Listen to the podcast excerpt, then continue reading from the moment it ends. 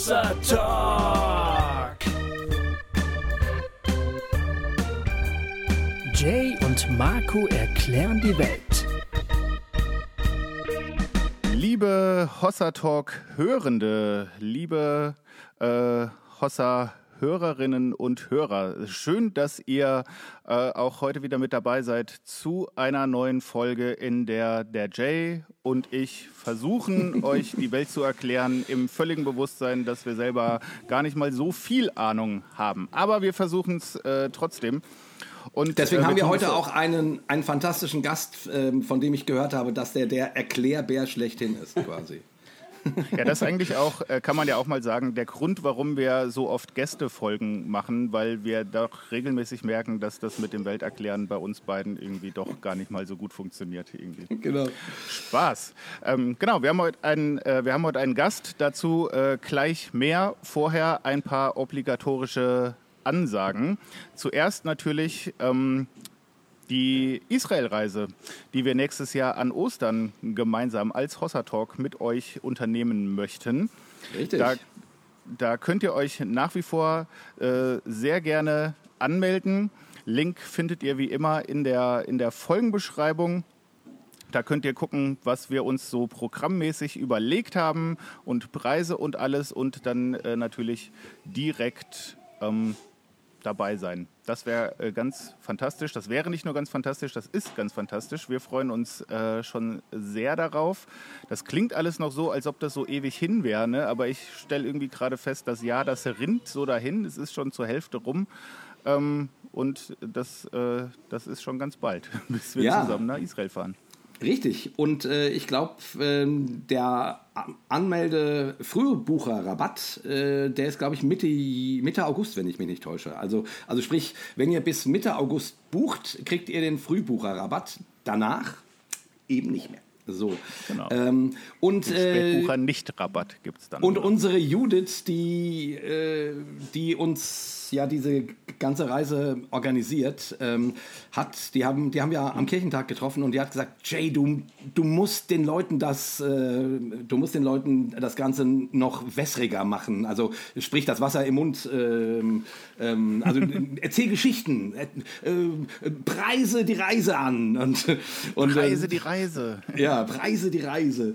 Und äh, ich habe deswegen gedacht, ich, ähm, also wir machen dort wirklich, wirklich fantastische Sachen. Wir gehen, äh, wir gehen ähm, zum Beispiel machen wir einmal, also das will ich einfach nur erzählen, weil ich diese Wanderung tatsächlich mit einer Hossa-Reise schon gemacht habe, äh, wandern wir auf den Spuren ähm, des äh, barmherzigen Samariters. Also wir gehen quasi genau in der Gegend, wo von Jesus erzählt, wie, äh, wie ein Mann, wie ein Mann aus Jericho kam und dort, unser Gast hat zu diesem Thema übrigens auch ein Lied gemacht, äh, fällt mir gerade ein, wo ich das so sage.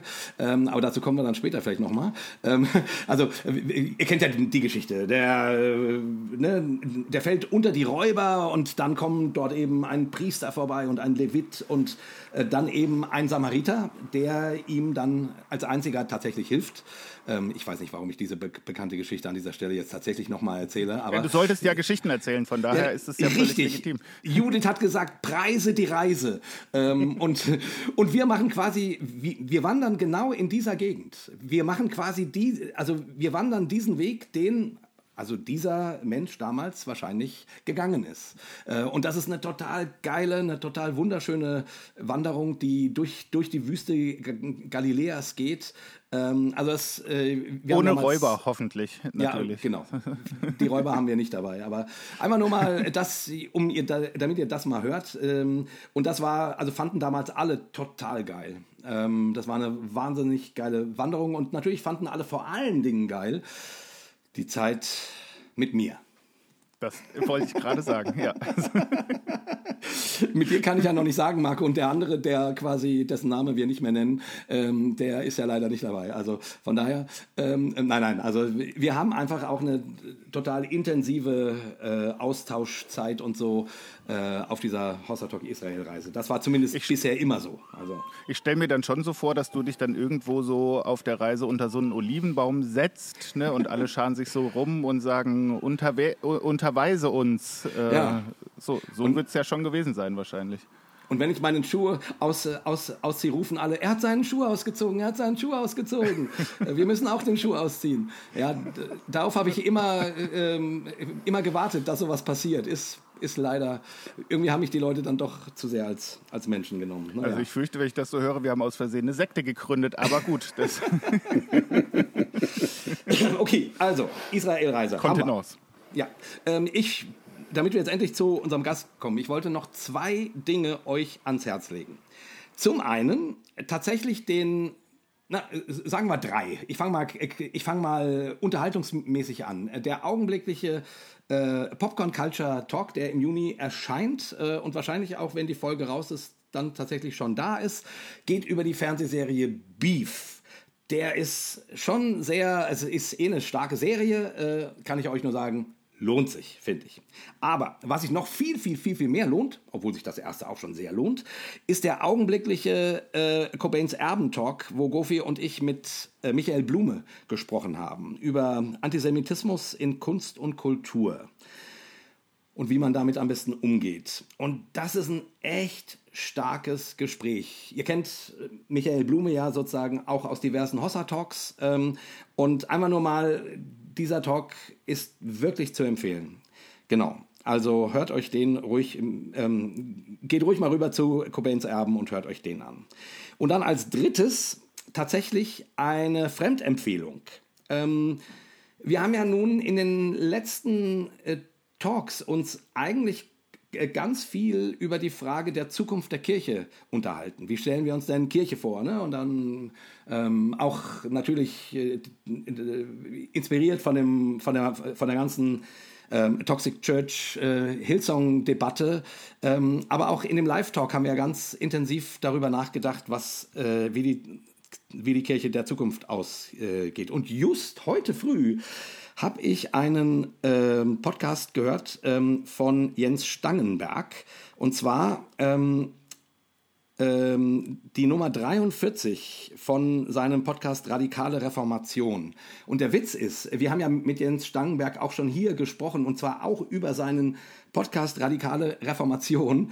Und dieser ist, keine Ahnung, der ist ja eigentlich schon durch. Und dieser Podcast ist letztes Jahr, äh, hat er den dort wohl noch reingeschoben, obwohl der Podcast ja eigentlich schon längst rum ist.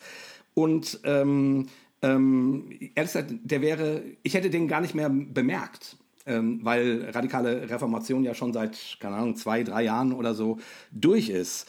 Und ein Freund hat mich jetzt darauf hingewiesen, gerade auf diesen, hey, da gibt es noch einen, den muss ich unbedingt hören. Und da geht es, äh, das ist ein Vortrag, den, den der Jens Stangenberg, und der ist ja eh sowieso immer zu empfehlen, ähm, hält ähm, zum, ähm, auf irgendeiner Konferenz zum Thema 500 Jahre Täuferbewegung. Und ähm, der Vortrag heißt äh, Kirche als Rhizom, radikal und relevant. Merkwürdig klingender Titel, aber sucht mal nach radikale Reformation, so heißt der Überpodcast quasi, und dort die, also die aktuellste Folge Nummer 43. Dort entwirft der Jens ein Bild von Kirche, da haben mir die Ohren geschlackert. Wirklich. Also der äh, bringt sozusagen aufgrund von dem, was er aus den Impulsen der, der alten Täuferbewegung nimmt, und er bringt das dann ganz viel auch mit modernen Sachen zusammen, ähm, redet er im, im Grunde genau, also findet der Worte die wir nicht gefunden haben, Marco. Der, Was? Das kann ja, aber der, nicht sein. Ja, der, der taucht in diese Thematik einfach nochmal 18 Meter tiefer ein und holt da Sachen raus, äh, wo ich gedacht habe, yes, yes, yes, genau das brauchen wir. Genau in die Richtung müsste es gehen. Und er macht das äh, brillant, wie Jens Stangenberg das immer macht. Sorry, dass ich das so lange jetzt hier anpreise, aber äh, ähm, und sorry, Uwe, dass wir dich noch nicht richtig begrüßt haben. Aber wirklich, wenn ihr einen zusätzlichen Podcast neben dieser Hossa Talk Folge hört, dann hört diesen. Wenn ihr zwei hört, dann äh, Cobains Erben und wenn drei, dann Popcorn Culture. Wirklich in der Reihenfolge. Aber ich halte den wirklich für so wichtig. Ähm, in diesem Themenbereich und weil es eben gerade zu dem passt, was wir gerade in den letzten Folgen besprochen haben, deswegen dachte ich mir, empfehle ich euch das nochmal. Radikale Reformation, Jens Stangenberg, äh, Folge 43, Kirche als Rhizom. und das ist echt spannend. So. Verlinke ich alles in der Folgenbeschreibung, so, dass ihr einfach nur noch draufklicken müsst. Oh, das wäre so. natürlich ganz wundervoll. So, jetzt endlich. Wir haben heute einen Gast. Ich glaube, einige unserer äh, Hörenden ähm, ähm hüpfen jetzt im Kreis, ähm, weil ich krieg seit ungefähr, ich weiß gar nicht, seit zwei Jahren oder drei Jahren schon, kriege ich immer mal Mails, ladet doch mal entweder Uwe Schäfer ein oder Uwe X. Bis ich irgendwann ja. gemerkt habe, das meint die gleiche Person, okay. und, und tatsächlich Anfang dieses Jahres kamen in einer Woche kamen drei Mails von drei unterschiedlichen Menschen, die sagen, ja, lade doch mal Uwe Schäfer ein. Und ich habe schon gedacht, hat er sich hier so einen Fanclub aufgebaut und die alle instruiert und gesagt, ja, oder so eine Bot-Armee oder sowas. Ja, genau. Also Uwe X ist eigentlich eine Bot-Armee, die dafür sorgt, äh, dass ein alter Ego bei Hossa Talk eingeladen wird. Wie dem auch sei, ich wollte einfach nur sagen, du bist anscheinend sehr beliebt, Uwe, und erstmal herzlich willkommen. Dankeschön, danke für die Einladung. Äh, Uwe, ganz kurz, Uwe X oder Uwe Schäfer lieber? Oder wo, wo, wo kommt das X eigentlich her? Ja, das also. Uwe X war so nach einem ziemlich heftigen Zeit in meinem Leben, wo ich mich einfach nochmal neu entdecken musste. Und das X steht ja für die Unbekannte. So wie bei, bei Malcolm ah. X, der ja nicht wusste, was sein eigentlicher Name war, seinen Sklavennamen wollte ablegen. Und äh, so für mich war es irgendwie auf der Suche so nach meiner Identität, nach einem heftigen Burnout. Ah.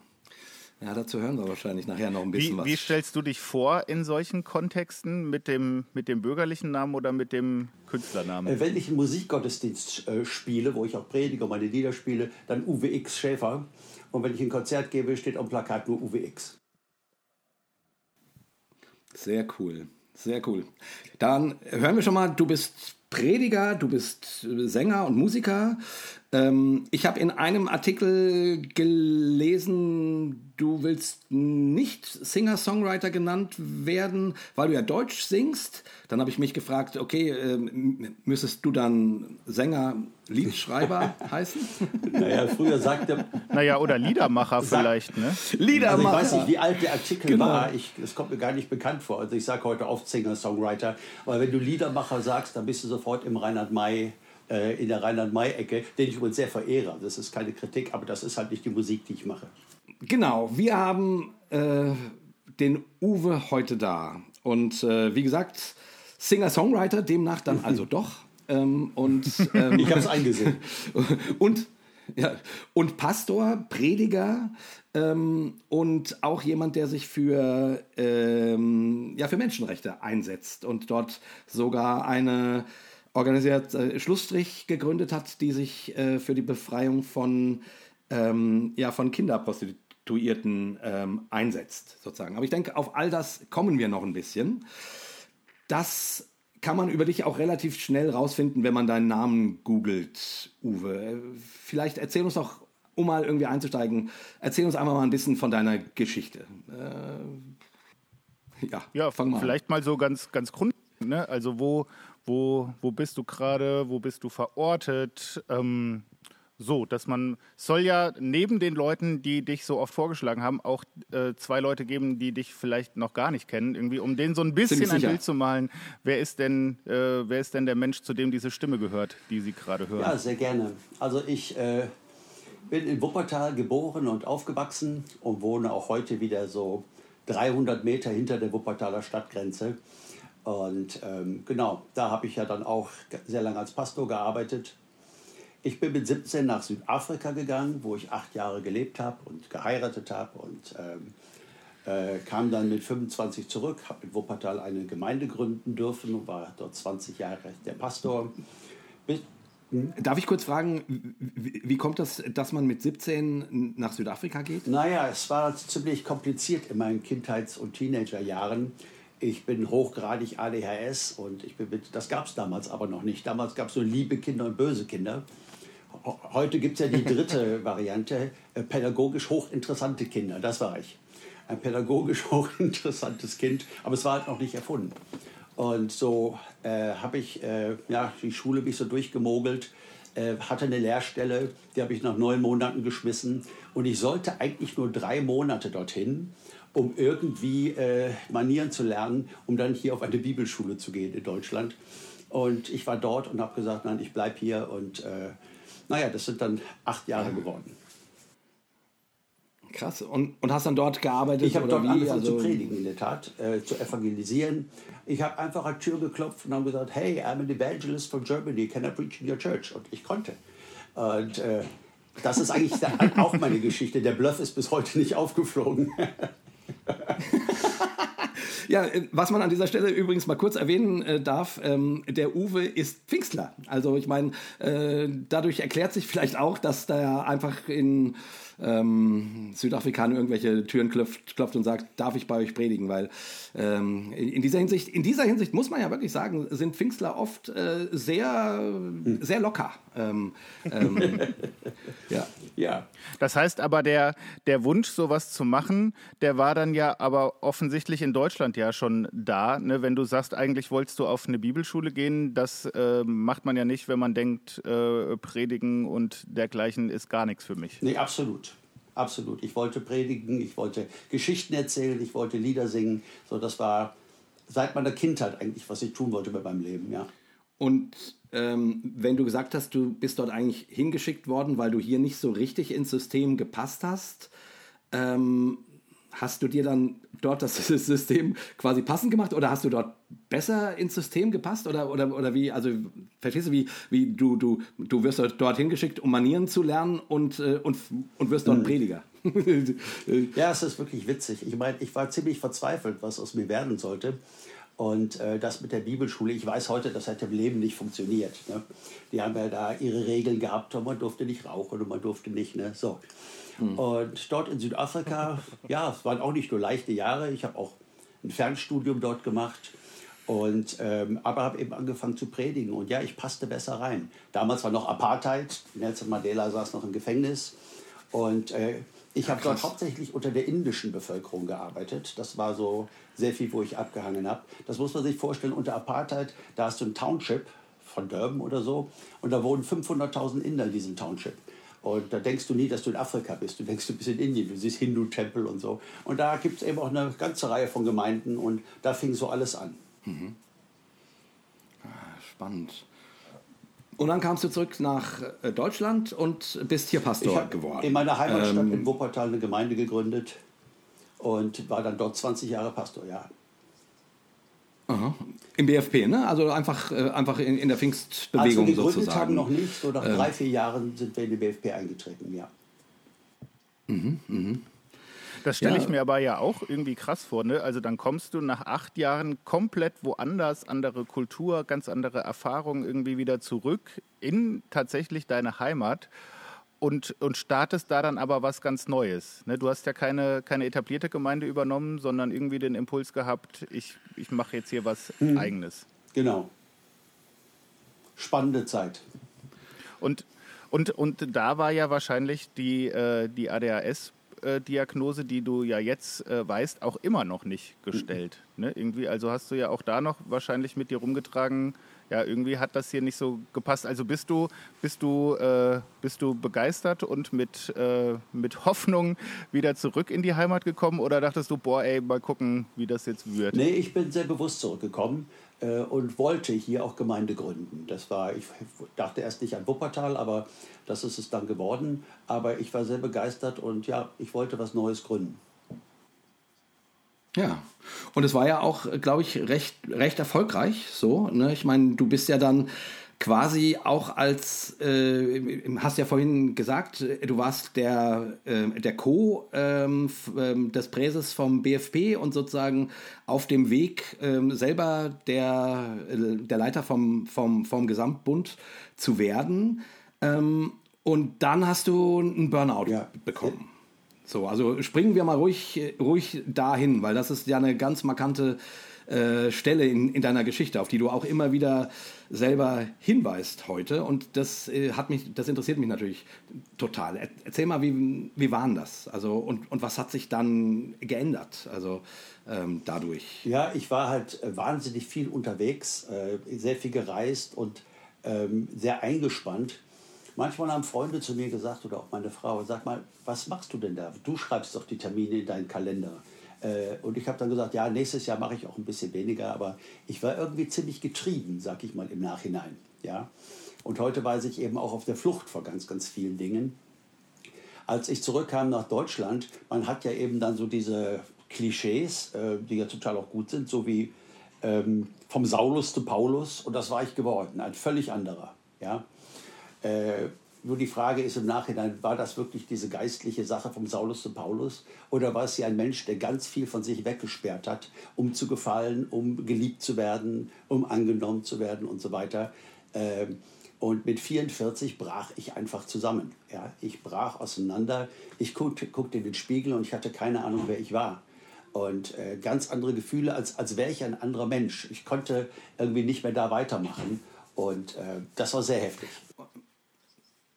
Darf ich da kurz fragen, kam das quasi über Nacht äh, oder, oder war das ein schleichender Prozess? Wie hast du und, und wann hast du gesagt, okay, anscheinend habe ich einen Burnout. Weil ich sag mal so, in, den, in der Pfingstszene neigt man ja schnell dazu, Dinge zu vergeistlichen. Also ich, ich kenne die Szene ja.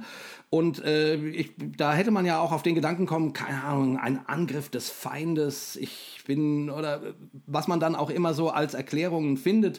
Äh, ich, ich muss jetzt, jetzt nicht nur äh, zehn Minuten stille Zeit machen, sondern drei Stunden, um das irgendwie, also wie, ja. also weißt du, was ich meine? So die, so die Pfingstszene neigt ja manchmal dazu, nicht so viel äh, auf Psychologen zu hören, sondern, sondern äh, eher auf äh, Dinge eben geistlich ja. zudeuten. Also ja, da habe ich sehr vieles gehört dann von äh, halt in meinem Umfeld, ne? Äh, Seelsorge und Aufarbeiten ja. und so. Ähm, aber ich, ich, fühlte mich sehr einsam in der Zeit, weil es wirklich keiner versteht, der da nicht gewesen ist. Ne? Und ich erinnere mich noch, als ich eines meiner ersten therapeutischen Gespräche hatte, ich saß im Wartezimmer und ich sagte zu Gott, du bleibst hier. Äh, du hattest alle Chancen der Welt. Äh, ich bin verzweifelt, ich brauche jetzt Hilfe und ich gehe jetzt da rein und komme nicht mit allgegenwärtig oder so. Äh, so ne? Und ich hatte den Eindruck, er hat gelächelt und genickt. also Gott ist im Wartezimmer sitzen mhm. geblieben quasi. Äh, ich war, ich war sauer. Ja, schön. Ich habe alles gegeben, ja. ich habe alles ja. reingehängt. Äh, so, und ich, ich habe es nicht verstanden und ich war ziemlich sauer. Magst du ein, ein bisschen ausführen, ähm, was das so für Dinge waren, wo du gesagt hast, da war ich auch ein bisschen auf der Flucht, auch vor mir selbst, irgendwie, um so ein bisschen, ähm, so ein bisschen mehr noch, noch reinzutauchen? Ja, ich glaube, es hat einfach damit zu tun, dass ich eine Kindheit und eine Jugend hatte, äh, wo es unfassbar viel Ablehnung gab. Ja? Wie gesagt, auch ich mache den Erwachsenen in meinem Umfeld keinen großen Vorwurf. ADHS war noch nicht erfunden. Ja? Äh, es gab liebe Kinder, es gab böse Kinder und die Frage war, was soll denn aus dem Jungen werden? Auf der einen Seite, das sagten alle Lehrer und äh, sagten äh, hochbegabt, ja, äh, sehr einseitig begabt, aber genial in manchen Bereichen, aber nicht gesellschaftsfähig, also in so einer Klasse zu integriert zu werden oder so, wie solche Leute eben auch oft sind. Äh, unruhig, äh, Hyperfokus und mangelnde Impulskontrolle und so weiter. Und diese ganze Ablehnung, diese vielen Tränen und diese, diese schweren Jahre, ähm, ja, das kam irgendwie wieder hoch, das kam irgendwie wieder zurück. Und ich fühlte mich wieder wie der Uwe von damals. Und äh, in meinem frommen Umfeld habe ich dann eben, ja, äh, genau, Angriffe und Gebet und was und so. Und habe dann auch sehr viel die, die, Gespräche einfach nicht mehr geführt und beendet. Äh, das, ähm, ich habe gesagt, das kenne ich ja alles schon. Ne? Es war ein sehr, sehr schwerer Weg. Mhm. Aber sag mal, ähm, ich meine, du warst doch ein sehr erfolgreicher Pastor. So, ne? Äh, du hast Leuten Sachen gepredigt, die haben gesagt, boah, da, da spricht Gott äh, ne, äh, zu mir und so. Ähm, ähm, Menschen haben sich für Jesus entschieden und so. Und dann klappst du plötzlich innerlich zusammen. Ähm, das ist ja eine Situation. Ich, äh, hast du da erst mal eine Weile irgendwie gute Miene zum bösen Spiel gemacht? Wie, wie, wie macht man das als, äh, als, als Leiter einer Gemeinde? Oder hast du gleich äh, am, am nächsten Wochenende gesagt, okay Leute, ich bin durch? Nee, es, war, es, war, es hat sich schon so ein bisschen hingezogen. Äh, ich habe angefangen zu reduzieren. Ich habe alle Kirchenämter, also im BFP, niedergelegt und mich nur noch auf meine Gemeinde konzentriert und so. Aber es war eben auch eine Zeit, wo ich wochenlang wirklich täglich in meinem Bett lag. Es war schwarz, ich wollte kein Licht und ich lag da und ich war tonnenschwer, Angstzustände und so. Also es war richtig, richtig, richtig krass. Ne? Und ähm, was hat deine Frau damals gesagt? Ja, sie hat sehr äh, zu mir gestanden und äh, äh mich ermutigt. Sie war da. Aber für sie, ich meine, ein paar Wochen ist eine Sache, wenn sich das dann so hinzieht. Das merke ich auch im Freundeskreis. Ne? So nach so drei, sechs Monate, ja, du musst mal runterkommen und Gott hat was vor. Und, und so nach drei bis sechs Monaten war das Signal von denen oft so, ja, jetzt könnte aber allmählich mal aus dem Quark kommen und zurechtkommen. Und so, meine Güte. Ne? Hm. Man kann aber auch übertreiben. Das war jetzt bei meiner Frau nicht so. Aber sie sagte eben auch irgendwie, äh, du warst immer da und du wusstest, was du wolltest und du wusstest, wo es lang geht. Und auf einmal warst du nicht mehr da. Du warst nur noch in dir und ähm, das war, glaube ich, auch für sie eine ganz, ganz schwere Zeit. Ich, ich kann da ja ich kann ja super gut relaten. Also ähm, als, ich meine, als ich meine große Glaubenskrise hatte, ich habe das damals nicht Burnout genannt ähm, oder Depression oder so, aber ganz viel von dem, was du da so erzählst, äh, war, also da, ähm, das, das war damals bei mir relativ mhm. ähnlich. Also vom, vom inneren Gefühl und auch von diesem äh, zornig auf Gott sein, das Gefühl haben, der hat mich gegen die Wand mhm. fahren lassen und so. Also von daher kann ich das, ja, kann ich da gut relaten. Ja, das habe ich mich gerade gefragt. Ne? Also hat es das möglicherweise sogar noch verstärkt? Ne? Also man denkt ja oft, Menschen, die glauben, die irgendwie Hoffnung und Hilfe bei Gott und in dem Glauben an Gott finden, die haben da ja irgendwie einen Vorteil, weil sie noch irgendwie eine, eine Kraft oder so eine Hoffnungsressource haben, die man anzapfen kann, wenn es einem schlecht geht. Wenn man aber in so einer Situation steckt und sich so fühlt, wie du es gerade beschrieben hast, und zusätzlich auch noch merkt, dass diese, ich sag mal, übergeordnete Kraft auch überhaupt nicht funktioniert, obwohl man das ja selber gepredigt und Leuten zugesprochen hat. Ne? Also macht es das nicht umso schlimmer an der Stelle vielleicht auch? Ja, absolut und vor allen Dingen die vielen Geschwister um einen rum, die einem das sagen, was man ja ein Leben lang gepredigt hat, was man ja selber weiß. So, ne? Aber wo man jetzt einfach hm. irgendwie in dieser Situation nicht drankommt. Ne? Wie gesagt, so das Klischee vom Saulus zu Paulus, guck mal, was da geworden ist, guck mal, was Jesus getan hat und so. Und das war ja sehr schön. Ich mochte sehr gerne, wenn man positiv über mich sprach. Da war ich ja in meinem Leben vorher nicht unbedingt verwöhnt. ne? Und äh, ja. viele sagen manchmal zu mir, die sagen, ach Uwe, ja, du hast dich ja irgendwie komplett neu erfunden, das ist ja gut. Und ich sage, nein, nein, das ist ein Irrtum. Äh, der Alte, der war neu erfunden. Äh, ich äh, bin auf einem sehr, sehr schmerzhaften Weg äh, wieder bei mir gelandet und angeknüpft an einen 17-Jährigen, der irgendwo in dem Kerker meines Herzens fest weggesperrt war und der auf einmal vor mir stand. Ich hatte Burnout, ich war sehr schwach und er war stärker als ich und das klingt ein bisschen spooky, ne? aber es war ein bisschen ein Doppelleben. Ne? Es waren wie zwei Personen äh, äh, in mir und das war wirklich, wirklich krass und es gab nichts, was ich dagegen tun konnte. Musstest du quasi diesen 17-Jährigen wiederfinden? Ja. Am Anfang haben wir uns gehasst. Also. Am Anfang haben wir uns gehasst, wirklich. Also es war, wir haben uns diesen Körper geteilt. Es war ein klassisches Doppelleben für einige Monate. Und irgendwann, ich habe ihn immer den scheiß kleinen Terroristen genannt, RAF-affin und alles das, was man so als Teenager äh, äh, geglaubt hat und cool fand und so. Und äh, ja, da war er wieder. Und äh, so, und wir dieses sich gegenseitig annehmen äh, und aus Uwe Schäfer und Uwe X dann im Laufe der Jahre ein Uwe X Schäfer, ein, das Alte und das Neue, äh, das war so der Weg. Du musstest dich also quasi vom Paulus zum Saulus wandeln. ja, das ist, das ja und ich wurde ja, und ich, auf eine Weise. Genau, ja. und ich bin auch von einem ziemlich hohen Pferd runtergenockt worden. Da wäre noch eine Parallele zu Paulus.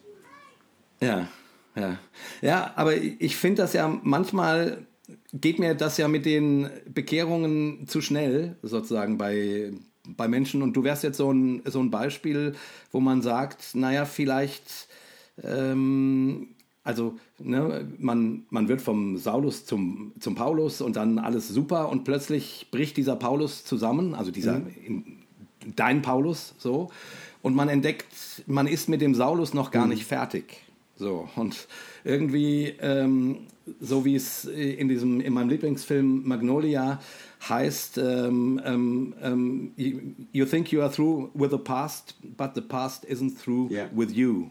Also du, du denkst, du bist fertig mit der Vergangenheit, aber die Vergangenheit ist noch lange nicht fertig mit dir. Und von daher, ich finde das sehr spannend, weil das ja sozusagen quasi ein, ein Prozess ist, den man, äh, wo man geistlich denkt, ja, das ist falsch, aber unter Umständen ist es hm. genau richtig, sozusagen nochmal zurückzukehren zu seinem, zu seinem ja. tatsächlich nicht, weil eben der, pa der Paulus nur drüber ge hm. gemalt war hm. irgendwie. So, also so, so ich, ich, wie gesagt, ich, ich kann da gut relaten mit und ich finde das irgendwie so schön, dass bei dir ähm, zumindest, also wenn man dich jetzt so reden hört, merkt man jetzt, ja, du bist an einem anderen Punkt und da merkt man irgendwie, okay, du, du, du, du kannst mit deinem 17-Jährigen mhm. jetzt wieder. Der ist nicht, der muss nicht ja, ermordet der werden. Ist eins. Der muss nicht negiert werden. Genau, der gehört ja zu dir. So, und daraus, wie du das so schön sagst, Uwe, Uwe X, Uwe Schäfer X, äh, Uwe X Schäfer, ähm, ist, da ist irgendwie, ähm, da ist dann tatsächlich was mhm. Neues gewachsen. Also aus dieser Umbruchs- und Zerbruchssituation. Ja, und er durfte eben sein. Er musste nicht weggesperrt werden, um den Frommen zu gefallen, um äh, anzukommen. Er durfte sein, er durfte sich entwickeln. Äh, viele Leute kamen nicht darauf klar, dass ich sehr unreife Sachen tat in der Zeit. So, ne? Das kann doch ja. nicht wahr sein. Was macht denn der Schäfer da? Ne? Äh, aber so zum Beispiel? Äh, ja, wie ich geredet habe, ich habe angefangen, mich für Politik zu interessieren. Und genau da, wo ich aufgehört hatte, als Jugendlicher, eben auch sehr weit links. Äh, und äh, ich hatte, dieser 17-jährige Anteil hat einen unfassbaren Hass auf Ungerechtigkeit und ausgegrenzt werden und halt hm. durch die eigene Geschichte. Ja? Und immer auf Seiten der Schwächeren, der Armen, der Loser und so. Äh, und das äh, bin ich eigentlich bis zum heutigen Tag. Das ist irgendwie so eine Sache, die mich ausmacht. Bei meinem Lied über den barmherzigen Samariter hat mal jemand kommentiert, du hast ja wirklich geschafft, selbst den Räuber besser dastehen zu lassen als den Priester. ne?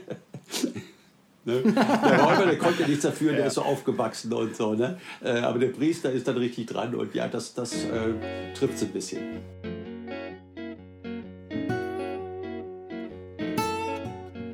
Schon als kleines Kind musste er lernen, das Leben ist hart und nicht fair. Vater war schon tot, grausam ermordet von einem römischen Legionär. Armut und Gewalt, Hungern und Hassen vergifteten sein Herz Tag für Tag. Wenn du etwas brauchst, dann musst du's dir nehmen, das hat ihm sein Vater gesagt. Jetzt lag er auf der Lauer, um Beute zu machen. Da kam so ein Kaufmann daher. Er raubte ihn aus und verletzte ihn stark, denn der hat sich so heftig gewehrt. Deins ist meins, sagte der Räuber, das Leben ist hart und brutal. Und jeder ist sich nun mal selbst der Nächste. Du hattest einfach Pech dieses Mal. Du hattest einfach Pech dieses Mal. Du hattest einfach Pech dieses Mal.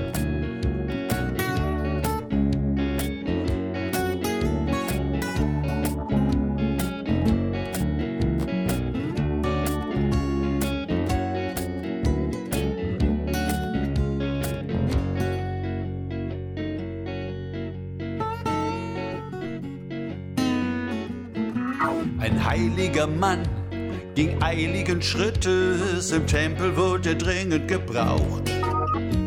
Dort war er der Priester, dort diente er Gott, dort machte er heiligen Rauch. Neben dem Weg, da sah er den Mann, ausgeraubt und heftig verletzt.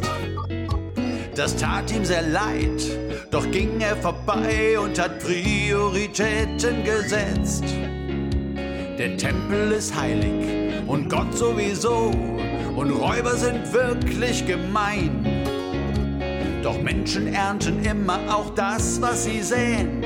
Da mischt man sich besser nicht ein. Meins ist meins, sagte der Priester. Ich habe keine andere Wahl.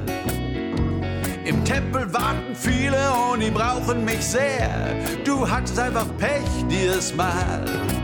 Du hattest einfach Pech dieses Mal. Du, du, du hattest einfach Pech dieses Mal.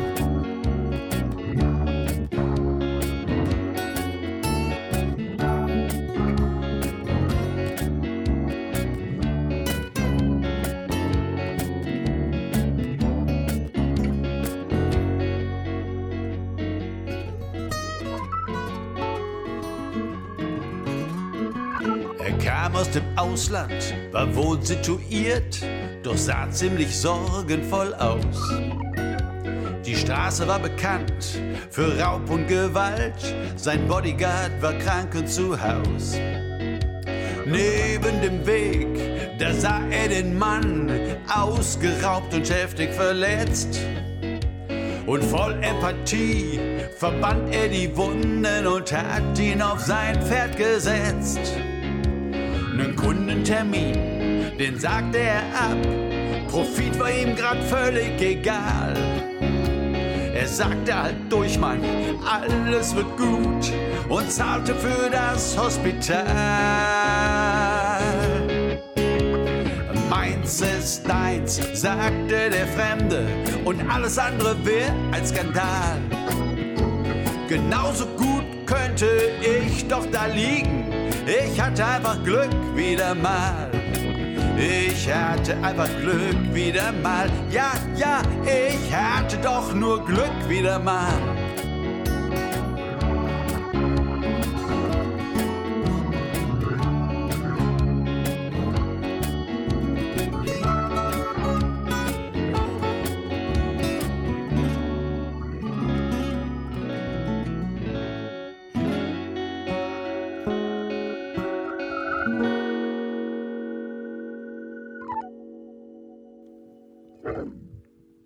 Ja, ich habe mich, ich mich gerade auch so ein bisschen äh, gefragt, ne, was sagt das denn möglicherweise auch über uns als Gesellschaft, aber auch vielleicht über uns als Gemeinden und Kirchen, dass das äh, überhaupt notwendig erscheint, dass du dir so ein Doppelleben drauf schaffen musst. Ne? Also dass jemand aufwächst mit dem Gefühl, so wie ich bin, so passe ich hier nicht rein, ich würde aber gerne, ne? Oder ich muss vielleicht auch, weil das alternativlos äh, ist. Also muss ich mir jetzt, muss ich mich so dermaßen verbiegen, bis das hinterher backfeiert und sich wieder zurückbiegt ähm, mit Gewalt, ne, irgendwie. Und also das könnte man ja schon mal zum Anlass nehmen zu fragen, sind das möglicherweise auch irgendwelche systematischen Sachen, die das bedingen? Für, für viele Leute bestimmt nicht, aber äh, ne, also für, für manche dann eben doch, die dann so schmerzhafte Erfahrungen machen, dass sie sagen, also so wie ich eigentlich bin und wie ich eigentlich auch gemeint war und gedacht war, so habe ich hier nicht reingepasst, also musste ich erstmal mich ganz furchtbar verrenken, um das Gefühl zu haben, hier passe ich doch rein. Und das ist ja so perfide, weil das, das funktioniert ja dann. Ne? Dann kommt ja auf einmal das Schulterklopfen und der Applaus und auch der Erfolg auf eine Weise und man merkt, ach so, das stimmt ja tatsächlich. Mhm. Aber es ist ein Fass ohne Boden. Es ist nie genug. Ne? Ja. Es, es, äh, äh, es heilt die alten Wunden wenig. Ja? Äh, ohne sich dem gestellt zu haben. Aber ich meine, ich bin aufgewachsen und komme aus einem recht fundamentalistischen Umfeld. Und das ist eben auch ein bisschen psychologiefeindlich. Und man hat ja die Bibel und das ist ja alles, was wir brauchen. Da ist ja alles drin. So, ne? Und ähm, ich äh, muss sagen, auch dieser ganze Fundamentalismus äh, ist mit mir zerbrochen. Ich, ne? So als ich auf dem, in Einzelteile zerlegt war, da spürte ich dann irgendwann, wie Gott zu mir sagte, ja, dann setz es mal wieder zusammen, dein Leben. Und äh, hm. es passte nicht zusammen. Ich, weiß, ich fragte mich, wie das jemals gepasst haben sollte. Ja? Und ich musste dann äh, hm. wirklich ganz, ganz neue Wege gehen. Und ähm, ich sag mal so, dieses, dieses Gottvertrauen mit Jesus unterwegs sein, all das Positive und so, das würde ich ja nie missen wollen. Ich bin bis heute gerne Prediger und, und folge Jesus nach und so weiter. Aber dieses äh, sich über andere stellen, äh, alles wissen, weil wir ja dieses Zauberbuch haben, da steht ja dann und so weiter. Äh, das hat mir nachhaltig geschadet. Ich weiß gar nicht, ob ich da rausgekommen wäre ohne diesen kompletten Zusammenbruch. Ne? Hm. Und wie hast du, also wie ging dein Weg quasi aus dieser aus diesem Burnout, dieser Depression, auch, ich meine, du hast ja vorhin gesagt, äh, du hattest Angstzustände. Ähm, das klingt ja schon nach ein bisschen mehr als nur, oh, ich bin so motivationslos, sondern das, das klingt, und ich meine, das klingt für einen, für einen, für einen, für einen ehemals erfolgreichen Prediger auch nach, nach einem ganz schön tiefen Fall. So, ne? Also auch sich selber fragen, ja, warum äh, reicht es bei mir? Also, ne, früher hat man anderen vielleicht gesagt, ja, sprich halt mal in Zungen und der Herr wird dir schon helfen. Und äh, plötzlich, und plötzlich funktioniert es bei einem selber eben nicht. Also wie, wie, wie bist du denn da rausgekommen? Naja, zum einen habe ich diesem 17-Jährigen sehr viel Anteil gegeben. Äh, nicht, weil ich wollte, sondern weil ich musste. Äh, am Anfang, wie gesagt, haben wir uns gegenseitig verachtet und gehasst. Ich habe so, wenn ich mit Freunden sprach, gesagt, dieser kleine Scheiß-Terrorist. Und ähm, ja, und irgendwann, ich weiß, äh, ich wollte eine neue Gemeinde irgendwo übernehmen äh, und, und weitermachen. Und das ist klingt spooky, ne? aber ich saß im Auto, wollte reingehen, meinen Arbeitsvertrag unterschreiben. Und da sagte dieser Anteil in mir, darf ich mit rein? Und ich sag, was willst du denn da? Und er sagte, naja, ich bin eigentlich gar kein scheiß kleiner Terrorist, ich will einfach nur dabei sein. Ich will einfach nur, dass du mich mhm. mitnimmst. Ja? Und ich habe äh, sehr geweint an dem Abend, richtig zusammengebrochen. Ja? Es ist eine Begegnung mit mir selbst, quasi. Und das war, es war ein Wendepunkt. Es ist nicht seitdem alles ein easy gewesen, aber es war ein Wendepunkt. Und diese beiden Uwes, ja, äh, sind irgendwie zusammengekommen. Es hat mich unfassbar Sympathien gekostet und Freundschaften und Beziehungen und so weiter, weil Leute es einfach nicht verstanden. Und das, was ich jetzt hier so locker erzähle, damals, äh, ich dachte, wenn du das irgendeinem erzählst, die, die, die, die weisen dich ein. Ja? Aber das, das war die mhm. Realität. Und äh, heute bin ich beide. Der 17-Jährige durfte sich auch weiterentwickeln. Und du hast ja erzählt, ne, dass an diesem Punkt, wo du so alles auseinander gepuzzelt, äh, gepuzzelt hast, auch so gottesbildmäßig, glaubensmäßig, und dann versucht hast, das wieder zusammenzupuzzeln und gemerkt, und, äh, gemerkt hast, so wie du es äh, gesagt hast, ne, wie hat das denn jemals zusammengepasst? Aber irgendwie scheinst du ja wieder ein äh, zumindest für dich stimmiges Bild aus diesen Scherben zusammengepuzzelt zu haben. Ne, kannst du, also kannst du das kurz skizzieren? Was ist, ist in dem neuen Bild noch was von dem alten drin möglicherweise oder wie hat sich das verändert? Weil du hast ja nicht, du bist ja nicht Atheist geworden zum Beispiel. Ne? Du bist ja immer noch Pastor, du glaubst ja noch.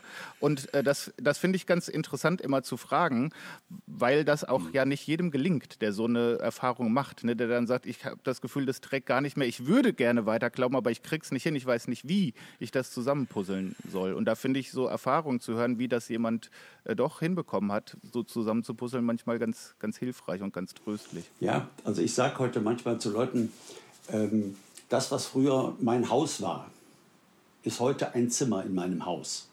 So, es gibt da wenig, was ich jetzt total verworfen habe, theologisch oder so.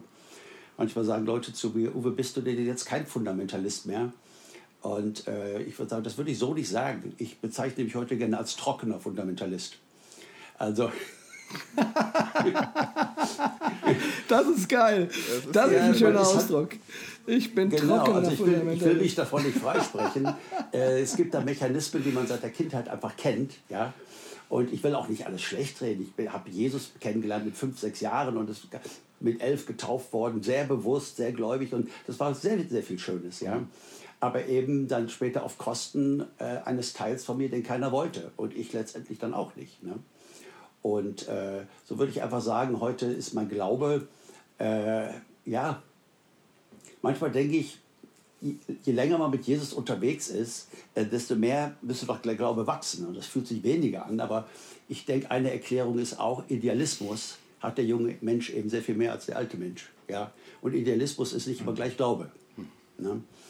Und ähm, mhm. so heute unterwegs zu sein, was für mich ganz, ganz wichtig war, war irgendwie in, de, in dieser real existierenden Welt ein paar Spuren zu hinterlassen und es besser zu machen. Deswegen Schlussstrich, deswegen der Kampf gegen kommerzielle sexuelle Ausbeutung von Kindern und so weiter. Äh, das ist mir so unfassbar wichtig. Ich war in einer kompletten Bubble über Jahrzehnte. Ja, vom Gottesdienst zur Konferenz und von Konferenz zum Seminar und vom Seminar zum Gebetsabend und vom Gebetsabend so und überall unterwegs in Amerika, in Russland, in und so. Und äh, so dieses, äh, da kommst du in so eine Bubble rein, du hast eine, eine Weltsicht, die ist völlig unrealistisch, die ist nicht da. Und heute sage ich immer, wenn ich mal sterbe und man könnte mich nochmal zurückholen und sagen, siehst du, da kommt gar nichts mehr. Ja? Nicht, dass ich das denke oder glaube, aber dann sage ich ja, aber ich glaube, ich würde es genauso wieder machen. Äh, da sind heute zwei Seiten. Da ist mein Glaube, da ist mein, mein Leben mit Gott und äh, mit all dem. Und es ist wirklich so dieses Stehen in der Welt, wenn du in Indien durch die Slums gehst oder in, in Nepal, äh, wo wir auch arbeiten und so. Ne? Ähm, das macht mich, also das schockiert mich sehr, macht mich dort auch sehr traurig, aber insgesamt sehr glücklich, was zu verändern. Also du wolltest oder für dich ein Teil deiner, deiner Selbsttherapie war, ich sag's mal in meinen Worten, raus aus der, aus der mh, hm, Spiritualisierung des Glaubens, wo man alles irgendwie auf, auf irgendwie Frömmigkeitsgefühle, Gottesdienste, Gebete, Bibellesen, Exegesen, Predigten, äh, quasi alles äh, findet irgendwo zwischen Herz und Kopf statt. Äh, du hast das, du hast für dich, ein, dich rausgefunden, dass deine Hände und deine Füße äh, nicht umsonst an deinem ja, Körper das, stecken. Das, das kann man so sagen, ja. Das kann man so sagen. Also quasi in die, ins normale ja. Leben zurück äh, und irgendwie mh, dort Spuren ja. hinterlassen. Das finde ich spannend. Also ich, ich nehme mal an, äh, dass eine Menge deiner ähm, alten Weggefährten wahrscheinlich sagen würden, ja, das wollen wir doch aber auch. Wir wollen ja gar nicht nur Frömmigkeit, sondern wir wollen ja die Welt mit Jesus bekannt machen und anzünden und verändern. Und ich nehme an, du hast das als dein Alter, also als dein, als dein Vor-Burnout, Uwe, äh, hättest du das auch genauso Absolut. gesagt. Weil ich ja weiß, wie die Pfingster mhm. ticken, ticken. Ja? ja. Ich kenne die ja. Und trotzdem, und trotzdem ähm, hat es für dich an irgendeinem Punkt nicht mehr gestimmt. Kannst du dazu noch ein bisschen was erzählen? Ja, es war, es ist, es ist ähm, schwer zu sagen. So, es war mein ganzes Lebensgefühl, ähm, auch so dieses, äh, Gefühl, dieses Gespür, Gegenwart Gottes und äh, Theologie und all das, was einen so treibt. Ne? Es war irgendwie nicht mehr zu greifen, es war irgendwie weg. Und auch heute, Jahre später, äh, muss ich sagen, wenn Leute fragen, Uwe, ist deine Theologie jetzt eine völlig andere, sage ich oft, na, vielleicht, ich glaube, vielleicht 5 oder 10 Prozent, aber 90 Prozent, äh, ich bin immer noch Täufer, so, ne? äh, habe ein gewisses Abendmahlverständnis, nur das Komma, also wie wichtig das alles ist, wo das Komma steht, das hat sich enorm verändert. Ja? Äh, wenn du mit mir nach Nepal kommst und wir können was zusammen dort machen und Kinder retten, ob du als Baby getauft bist und das in der Konfirmation festgemacht hat, äh, bitte schön, das musst du wissen. Es interessiert mich nicht. Ich war in der Dominikanischen Republik und ich war ein bisschen müde und fertig und wir haben schreckliche Dinge auch gesehen. Und äh, da war eine Kathedrale in der Stadt und äh, irgendwie bin ich da hingegangen und ich merkte, ein Gottesdienst war und ich saß dann in diesem Gottesdienst, so versuchte mich auf Gott zu konzentrieren, alles Spanisch. Und dann gab es Abendmahl, ich bin nach vorne gegangen. Ich denke, entweder sagt er, wer bist du denn, Christus nicht, oder du Christus. Ich habe es bekommen. Und ja, aber deren Abendmahlverständnis, ja, es geht mich ein Scheiß an deren Abendmahlsverständnis. Ich habe ja ein Abendmahlsverständnis. so diese Angst äh, vor anderem und dieses Dogmatische, äh, dieses Trennende oder so. Äh, ich finde, das ist ein unfassbarer Luxus ja, für den wir überhaupt keine Zeit mehr haben, wenn wir sehen, was unser Auftrag ist in dieser Welt. Und jeder, der damit anpackt und jeder, der Liebe im Herzen trägt für Menschen und so, äh, der ist dabei. Ne? Und da ist mir dein Abendmahlsverständnis oder so, also nicht so wichtig. Das klang jetzt ja schon ein paar Mal an ne, mit deinen Reisen äh, nach nach Nepal und, und, und Indien. Und äh, wir haben den Namen auch, glaube ich, schon mal gesagt von deinem äh, Verein Schlussstrich e.V. Ähm, magst du da einmal noch kurz erzählen, was das eigentlich ist und was, was du und was ihr da macht und wie das äh, zustande gekommen ist? Ja, sehr, sehr gerne. Das ist so mir wichtiger als mein theologischer Dienst und als meine Musik oder irgendetwas ist dieses Schlussstrich und da etwas zu bewegen. Das war so als ich anfing, Musik zu machen nach meinem Burnout, äh, wollte ich unbedingt nicht in irgendwelchen Gemeinden spielen, sondern ich wollte nur in Clubs und Kneipen und so weiter. Und ich habe da angesetzt, wo ich äh, aufgehört hatte mit 17. Es war alles sehr politisch, es war alles sehr kritisch, es war alles sehr so. Ne? Und nach ganz kurzer Zeit dachte ich irgendwie, was machst du eigentlich da? Die, die deine Meinung sind, finden das toll. Die, die andere Meinung sind, halt nicht für Spinner. Äh, okay, ein paar Zaunsitzer kannst du vielleicht beeinflussen. Und dieser Wunsch kam in mir hoch, äh, eine Sache, ein Projekt, eine Sache dazu wirklich etwas zu bewegen. Und irgendwo hörte ich da in dieser Zeit zum ersten Mal das Wort Kinderprostitution, auch in Bezug auf Thailand. Ich gab dann bei Google ein, Thailand, Kinderprostitution, und kriegte erstmal eine ganze Seite Werbung. Alle möglichen Urlaubsanbieter. Und ich konnte das nicht glauben. Ich konnte das nicht glauben. Hotels und alles Mögliche. Und da habe ich bei Facebook äh, geschrieben, Thailand, Kinderprostitution, gebt das mal ein, Leute. Das haben die gemacht und dann gab es einen Riesen, ne, wow, ist ja unmöglich und ba, ba, ba und ba, ba, ba. Und einer der Leute, die sich nicht geäußert haben, war Hartmut Steb, damals der äh, Sekretär der Deutschen Evangelischen Allianz. Der hat Anzeige gegen Unbekannt erstattet. Und äh, wenn man es eine Woche später gemacht hat, war es weg. Oder zwei Wochen später, ich weiß nicht genau. Ne? Aber echt krass. Und ich dachte, guck mal, was für ein Typ, ey. Ja. Was für ein Typ. Äh, wir regen uns hier alle auf, so wie es heute ist in den Netzwerken. Ne? Man sollte und hier und da und die Schweine und so. Und der nimmt sich den kleinen Weg und macht eine Anzeige. Und interessanterweise ist es weg. Und äh, da dachte ich, ja, das ist genau der Punkt. Wir müssen was tun. Es, es ist nicht nur sich aufregen, äh, kritisieren, ein Lied drüber schreiben. Und dann habe ich halt Schlussstrich gegründet und ganz klein angefangen, mich mit der Thematik auseinanderzusetzen. Ja, äh, wie viele Millionen Kinderprostituierte es auf dieser Welt gibt. Dass es heute insgesamt mehr Sklaven auf der Erde gibt als jemals in der Menschheitsgeschichte. Man ist ja eigentlich eher unterwegs mit dem Gedanken, dass Sklaverei irgendwann abgeschafft und überwunden wurde. Ja? Dass alleine aus Nepal, es gibt unterschiedliche Zahlen, zwischen 10.000 und 15.000 Mädchen pro Jahr verschleppt werden, um in indische Bordellen wieder aufzutauchen äh, weil Indien einen krassen Frauenunterschuss hat, weil Mädchen halt konsequent abgetrieben werden, weil die so im Kastensystem halt Armut bringen. Ja? Und das hat mich alles so angefixt, das hat mich alles so getriggert. Und äh, ja, und da haben wir Schlussstrich gegründet. Ich habe gedacht, ich mache meine Konzerte, ähm, sammeln dafür. Ich weiß nicht, ich bin nicht so der Visionär wie viele Charismatiker. Ich dachte, ein paar hundert Euro kommen da zusammen, vielleicht auch mehr.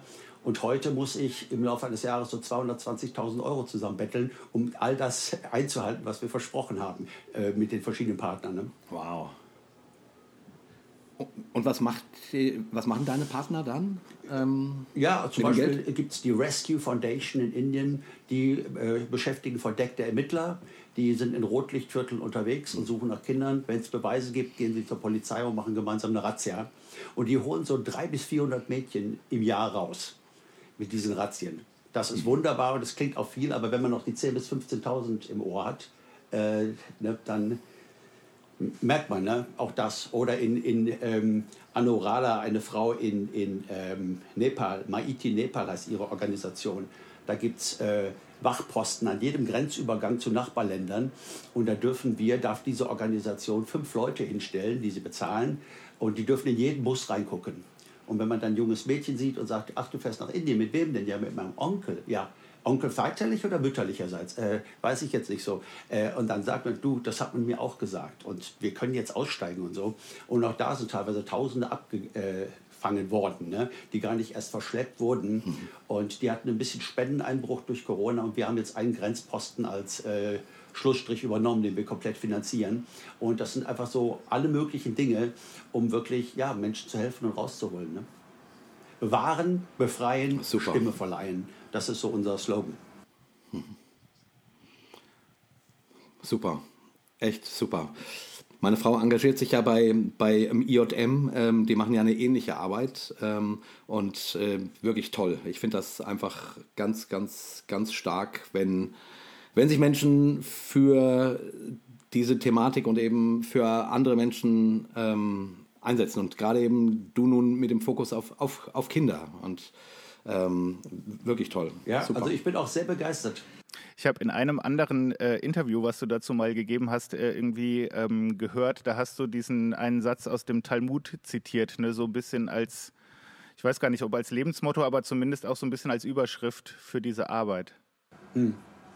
Wer eine Seele rettet, wer eine Seele rettet, der rettet die ganze Welt. Und das ist, das ist, das glaube ich, sehr kindlich. Ich sprach die Tage mit einem Bundestagsabgeordneten und so und der sagte zu mir, ja, ich finde das super, was Sie da machen, wirklich gut. Ich meine, man muss realistisch sein, es ändert nichts. Die holen sich nahtlos einen neuen. Ne? Aber äh, so, äh, das ist ja sehr viel so, ein guter Grund, nichts zu tun. Ne? Das wollte er nicht sagen. Ne?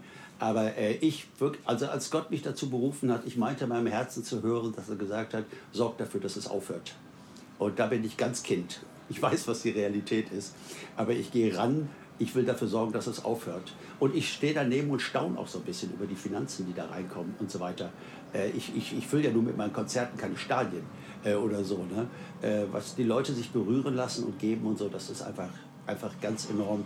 Letztes Jahr haben wir die eine Million äh, äh, voll gehabt von dem, was wirklich angekommen ist, also was wir wirklich überwiesen haben. Und da stehe ich neben und freue mich wie ein wow. kleiner Junge. Ja. Echt stark. Ähm, ja, vielleicht passt es an der Stelle, wenn, dass wir mal ein bisschen Musik von dir machen. Ähm, und zwar ähm, äh, würde ich jetzt irgendwie irgendwie denken, dass der Mensch gut, gut ja, passen das, würde. Das, oder? das wäre total ist, super. Äh, der Mensch würde da gut reinpassen. Willst du es kurz äh, an, anmoderieren? Also der Mensch, das sind drei, ich sage immer, wenn ich es anmoderiere, drei Geschichten, die nichts miteinander zu tun haben. Oder drei Geschichten, die alles miteinander zu tun haben. Entscheidet mal selbst. Nachdenken ist auch in der Kirche keine grobe Sünde. Und äh, eine Geschichte so aus dem japanischen Umfeld, eine aus dem jüdischen und dann äh, eine so aus dem Gemeindealltag. Du Mönch, erklär mir bitte eine Sache, sprach der Krieger zu dem alten Mann. Wie ist das mit dem Himmel und der Hölle? Wo enden sie und wo fangen sie an? Der Mönch schwieg erst mal eine ganze Weile und sagte dann mit schelmischem Gesicht, dir das erklären wäre reine Zeitverschwendung. Das kapiert so ein Spatzenhirn doch nicht.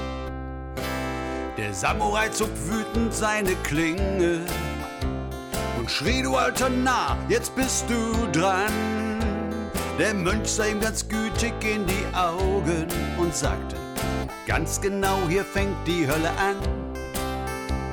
Den Typ traf die Erleuchtung wie ein Blitzschlag, verstand sofort und schämte sich dafür, verneigte sich respektvoll vor dem Lehrer, der sagte, und ganz genau hier ist die Himmelstür.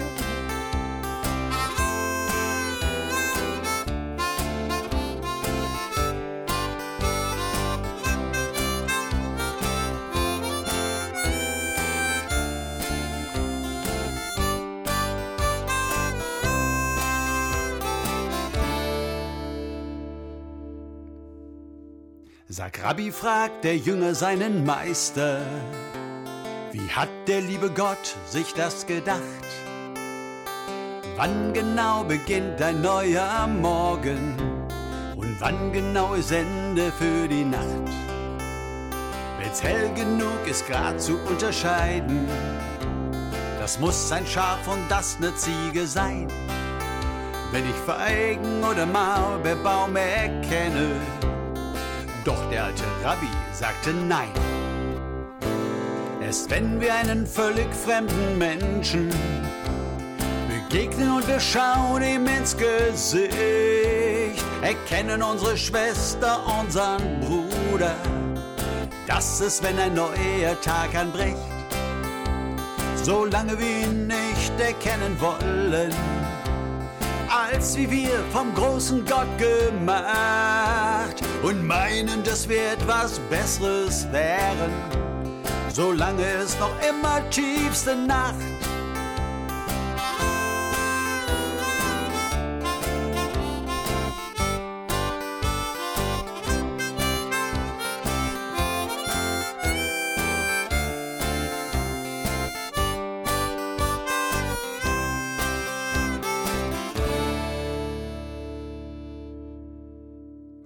Der alte Organist sprach zur Pastorin. Eine Frage hab ich schon so lang. Was war wohl das größte Wunder Jesu, wo Gott mal richtig zeigt, was er so kann? Vielleicht als er zu Fuß auf einem See ging oder als der Blinde wieder sah. Vielleicht als er aus Wasser Wein gemacht hat doch die Frau Pastorin sprach, naja, für mich ist wohl das allergrößte Wunder, dass Gott wirklich Mensch geworden ist, verzichtet auf Allmächtigkeit und Himmel, wo es doch weiß Gott viel schöner ist. erfährt am eigenen Leib, wie sich das anfühlt. Als Mensch gelebt, geliebt, gelacht, geweint, wird er unser Anwalt, unser Bruder, der Gott und Mensch in sich wieder vereint.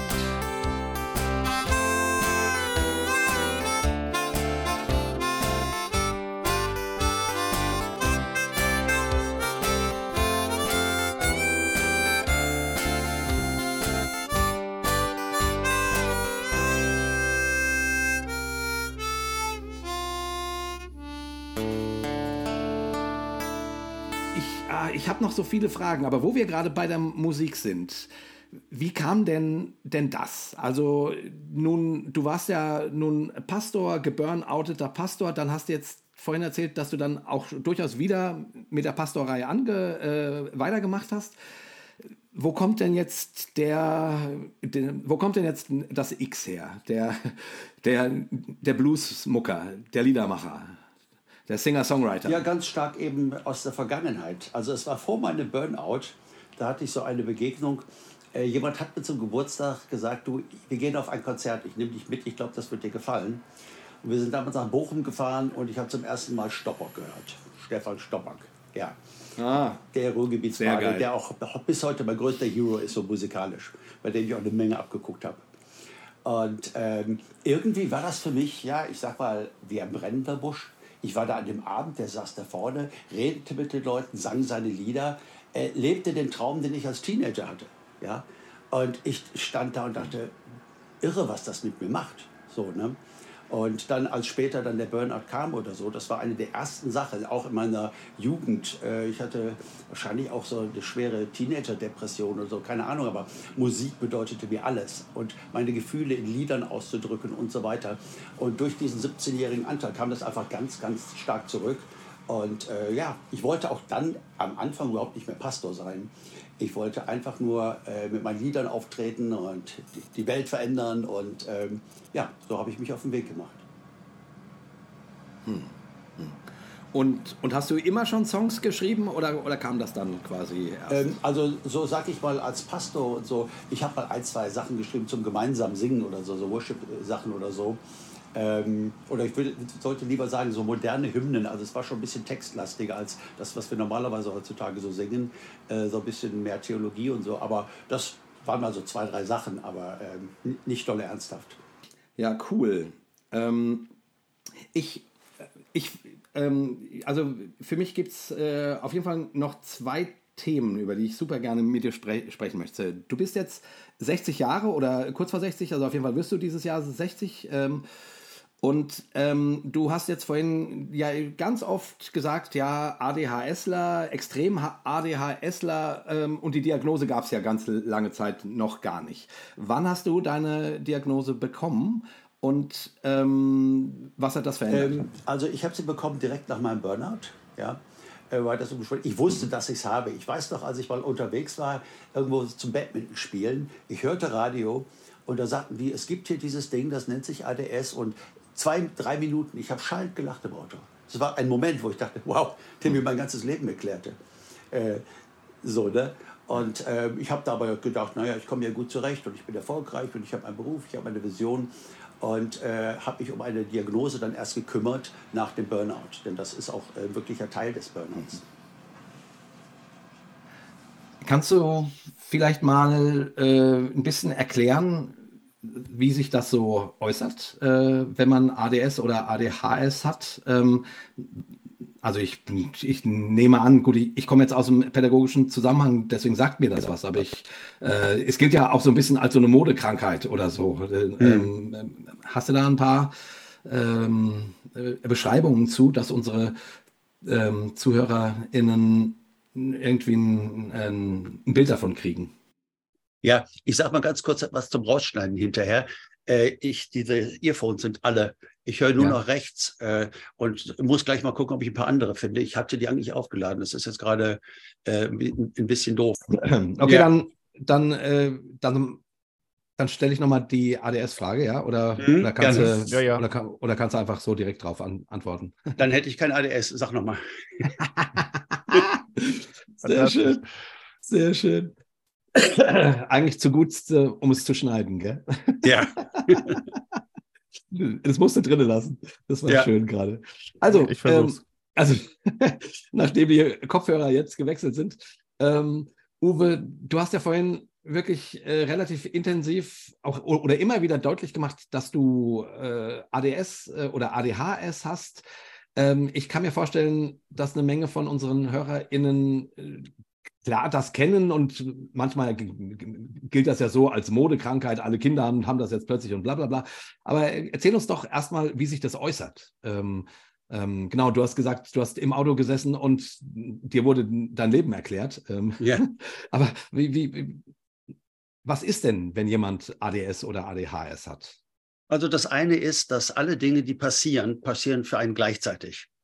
Äh, wenn ich müde bin und ich gehe in ein Restaurant, um ein Gespräch zu führen mit jemand, äh, ist das für mich eine absolute Qual, weil ich höre, was an jedem Tisch geredet wird. So dieses innere Mischpult, das leiser zu machen und mich auf das zu konzentrieren, wo jetzt die Musik spielt, was jetzt für mich interessant ist, das fällt relativ schwer. Hm. Ja.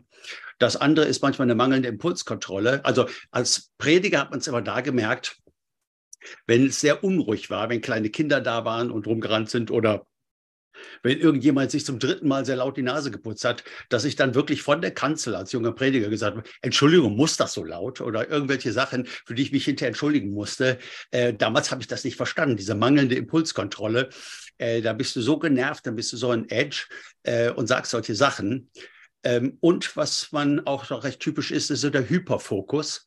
Das heißt, dass man sich auf etwas, was man will, super konzentrieren kann und äh, wirklich unfassbar investieren kann und so weiter, ähm, aber eben nicht ein Fahrtenbuch auszufüllen oder irgendwelche Routinegeschichten und so. Ne? Von daher würde ich sagen, sind ADHSler können sehr genial sein, brauchen aber wirklich starke Ergänzung. Hm. Ich, ich frage auch, auch deswegen, äh, inter- interessiert mich das so, weil äh, gerade eine meiner Lebensfragen ist, ob ich, ob ich das nicht auch habe. Weil meine Tochter kam da drauf. Die hat irgendwann äh, sich mit Menschen, die, die diese, äh, wie nennt man, ist das eigentlich eine Krankheit oder eine Dysfunktion oder, oder wie, wie nennt man das? Also Man nennt es eine Störung. Ne? die diese ADHS. Störung haben, äh, unterhalten hat und die dann plötzlich sich fragte, äh, ob sie das hat. Und dann erzählte sie uns so davon und äh, während sie so redete, äh, dachte ich, hm, vielleicht würde mir das ja eine Menge meiner Probleme erklären, wenn, Hm. wenn, Hm. wenn ich mal so eine Diagnose kriegen würde. Also ich, äh, ich bin jetzt da ganz am Anfang und, und habe da auch noch nicht mit irgendjemandem, äh, mit einem Arzt oder so drüber gesprochen, aber zumindest ähm, gerade so, was du sagst, dieses äh, übersensible äh, in manchen Situationen und in anderen Punkten, aber auch ein ganz starker Fokus auf etwas Mhm. und nicht loslassen können und dann aber ganz normale Dinge irgendwie nicht auf die Reihe zu kriegen. Also da, da finde ich mich zumindest wieder. Also was würdest du mir denn, mir denn raten oder unseren HörerInnen, die sich in diesem Augenblick vielleicht fragen, ob das sie betreffen könnte? Wie, wie, wie findet man das denn raus? Also ähm, das, das, das äh, ja, ich hätte fast gesagt, das Einfachste, das stimmt aber nicht. Aber ich sage mal, das Erste, woran man denkt, ist natürlich zu einem Psychiater zu gehen äh, und sich eine Diagnose stellen zu lassen. Ne? Der wird eine Menge Fragen haben und so. Und äh, der kann dann diese Diagnose stellen. Ich bin in zwei ADHS-Foren bei Facebook.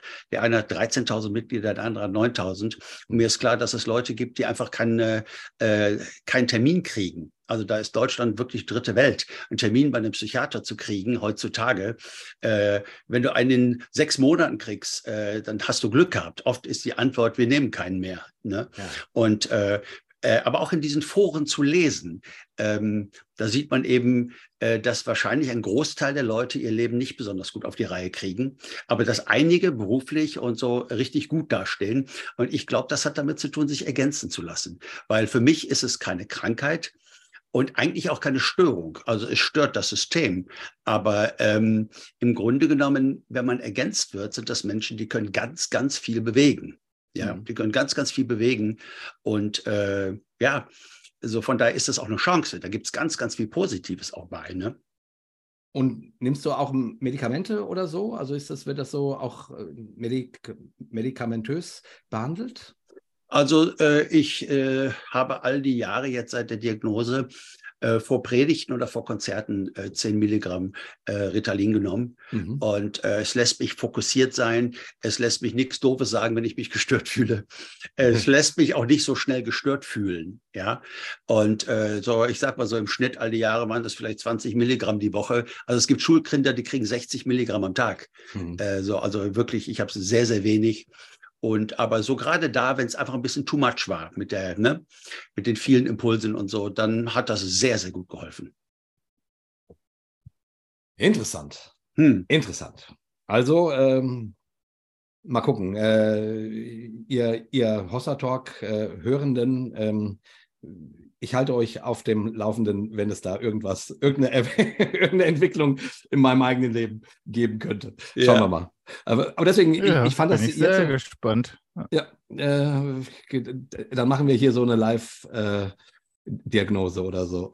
War ganz, witz, war ganz witzig, der Psychiater hat zu mir gesagt, so Teil dieses, äh, dieser Diagnose ist es ähm, auch, dass sie Zeugnisse bringen, Schulzeugnisse bringen und so, mhm. äh, die wir dann, ne? und ich habe gesagt, schon Sie mal, guter Mann, wenn jemand ordentlich Schulzeugnisse abgeheftet hat, dann hat er kein ADS.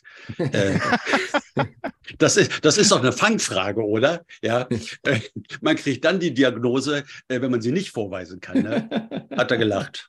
bisschen. Ja, ja, schön. Sehr, sehr schön. Ähm, aber ich, viele Leute, oder ich höre das zumindest immer wieder, Menschen, die mit ADS ähm, oder ADHS diagnostiziert werden, dass die, äh, dass die in dem Augenblick wirklich denen eine, eine Last vom, vom, von den Schultern fällt, weil sie plötzlich begreifen, warum sie so sind, wie sie sind. Absolut. Und, und eben das, was die Umwelt ihnen spiegelt, das, was komisch ist, Mhm. Und was sie ja auch selber dann oft merken, was, wo sie nicht so gut funktionieren im, im Zusammenspiel und so weiter, also was sie auch selber als komisch empfinden oder, oder als nicht so äh, systemkonform oder wie auch immer, mhm. ähm, dass ihnen das dann wirklich hilft zu sagen, ah, okay, jetzt hat das ganze Ding einen Namen. Ja. Und jetzt kann ich damit umgehen. Genau, An, anfangs einfach zu sehen, was, was stimmt hier nicht, wie bin ich anders, das ist schon mal hilfreich, aber dann auch die Chance daran zu erkennen. Ich habe ein Lied geschrieben, das heißt Anders denken, hören, sehen, also ADHS, ja. Äh, das habe ich für meinen Enkel geschrieben, der es auch hat. Und ich habe ein Lied geschrieben, das heißt Rita Lynn. Es ist ein, Lieblings äh, ein Liebeslied, ja.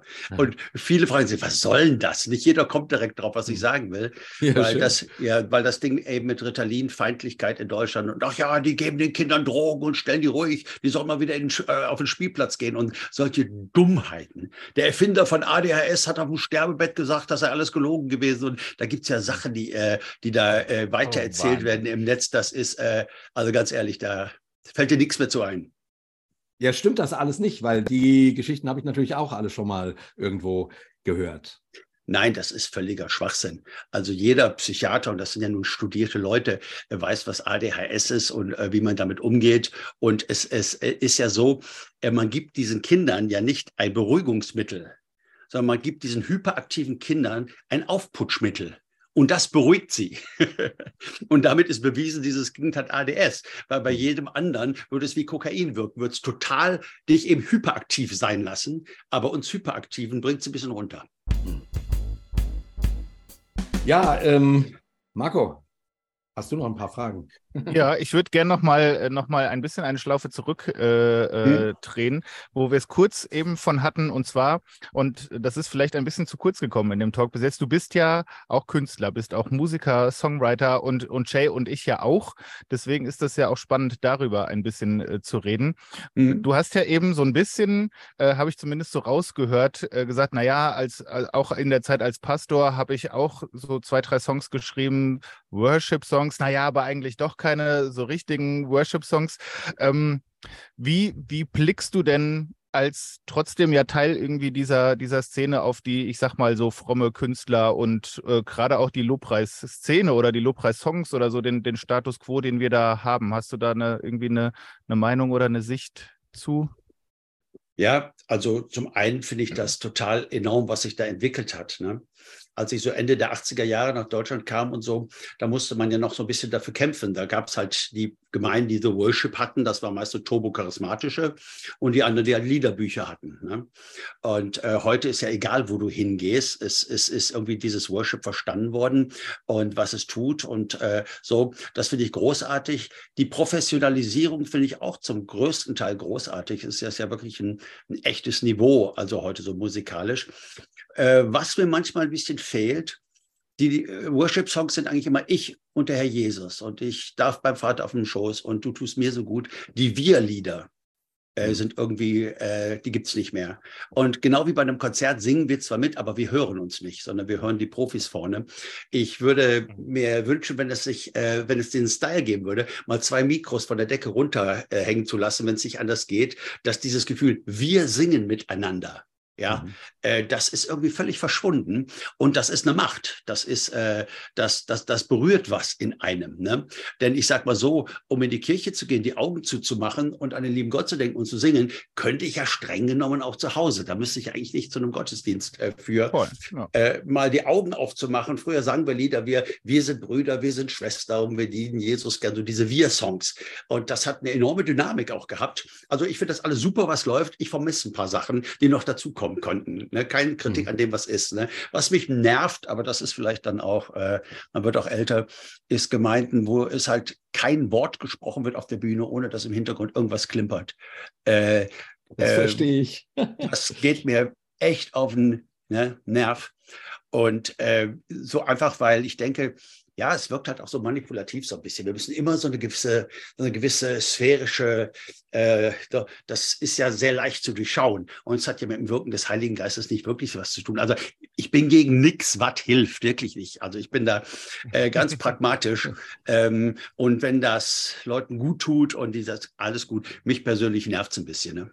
Ja, ja.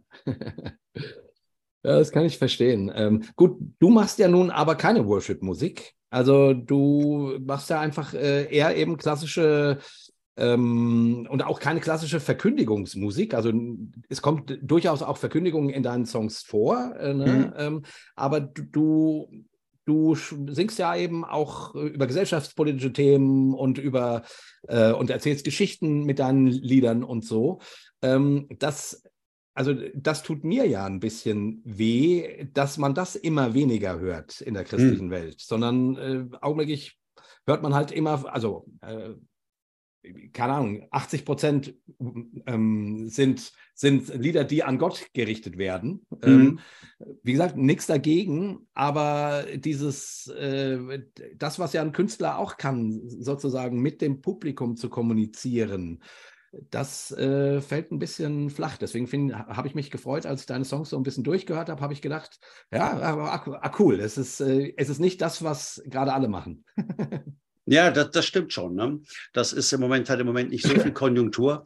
Aber ich denke, also ich meine, ich bin sehr viel unterwegs. Jede zweites, jedes zweite Wochenende ne, spiele ich irgendwo Musikgottesdienst, wo ja. ich so fünf, fünf meine eigenen Lieder spiele und kurz predige äh, oder hier und da ein Konzert. Also äh, es gibt schon Leute, die das mögen und die das wollen, aber so äh, Ne, so wie früher ist es nicht, gar keine Frage. Ne? Ja, genau. Also als wir angefangen haben, 87 äh, mit NIM 2, ähm, ähm, da war das noch, also da gab es da gab's ganz wenig Worship-Musik äh, mhm. und ganz viel verkündigende Musik in der christlichen Szene mhm. ähm, sozusagen. Also das hat sich komplett ge gedreht irgendwie. Mhm. Ähm, naja, ist halt so. Ich, ich habe mir letzte Woche bei Spotify eine Playlist gemacht äh, und äh, die heißt Bibelgeschichtenlieder. Ne?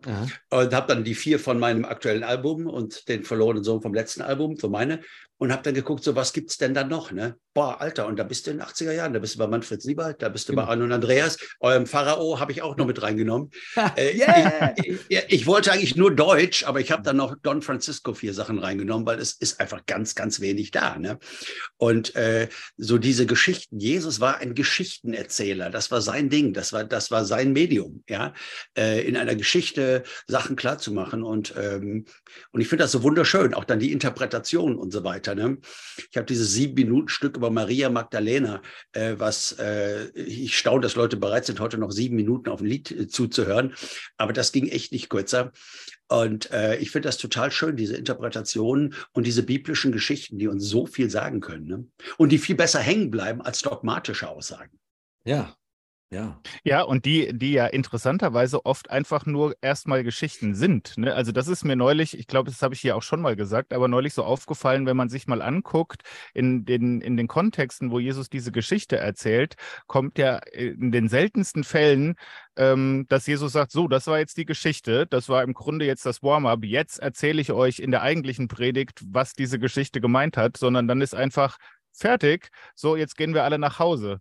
Und, ja. äh, und manchmal kommen dann halt äh, noch irgendwie Leute oder auch mhm. die, die, die Jünger und sagen dann, oh, das haben wir nicht verstanden. Könntest du das vielleicht nochmal erklären irgendwie? Und manchmal tut er es dann, aber in den meisten Fällen tut er es nicht. Ne? Und ich stelle mir dann so vor, gut, entweder ist das einfach nur nicht aufgeschrieben, aber ich glaube eher, die Idee ist, lass das doch mal sacken. Ne? Also lass die Leute ruhig mal ihren Heimweg machen mit diesen Geschichten, sich drüber unterhalten, sich drüber austauschen, sich selber fragen, was hat der damit denn jetzt gemeint? Irgendwie. Hm. So, ohne das jetzt schon tot erklärt zu haben. Und ich finde, das ist ein ganz fantastisches, ähm, eine ganz fantastische Art der Kommunikation irgendwie.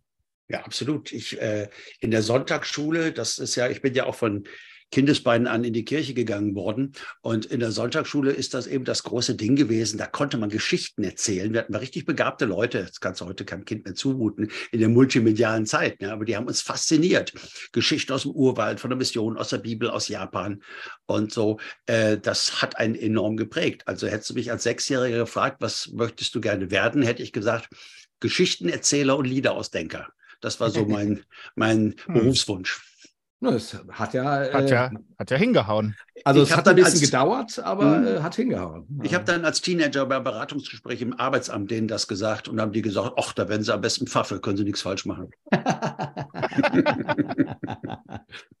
Ja, spannend, spannend, spannend. Das ist aber äh, immerhin schön. Dass, da, da hast ja immerhin einen Vorschlag gekriegt. Wenn ich das gesagt habe, äh, früher so als Kind, hat mir immer äh, jemand gesagt, ja, das ist kein Beruf, das kann man nicht werden.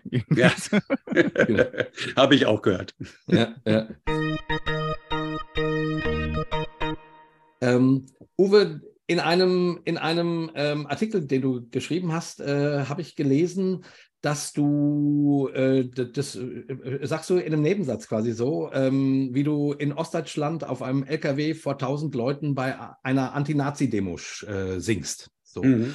Ähm, und ich, als ich das so gelesen habe, habe ich, und ich ja weiß, äh, dass es durchaus den, die einen oder anderen ähm, äh, Weggefährten von dir, alte oder so, gibt, die, äh, also die durchaus AfD-affin sind.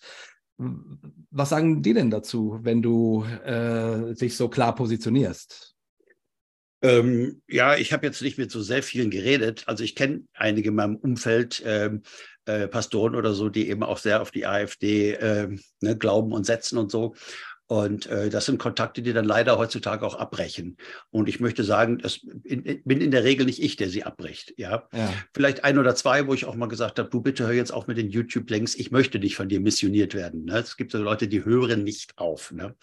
Aber ansonsten, ja, ich äh, ich weiß äh, ja auch, dass links ist ja nicht ein Weg der Erlösung oder was weiß ich, aber ich bin halt so einfach aufgestellt. Solidarität, Gleichheit, Gerechtigkeit, kämpfen für die Armen, stützen. Der Reiche trägt den, äh, der, der, der Starke trägt den Schwachen mit. Das finde ich total witzig. Habe ich witzig gesagt. Das finde ja. ich total wichtig. Entschuldigung. das finde ich total wichtig.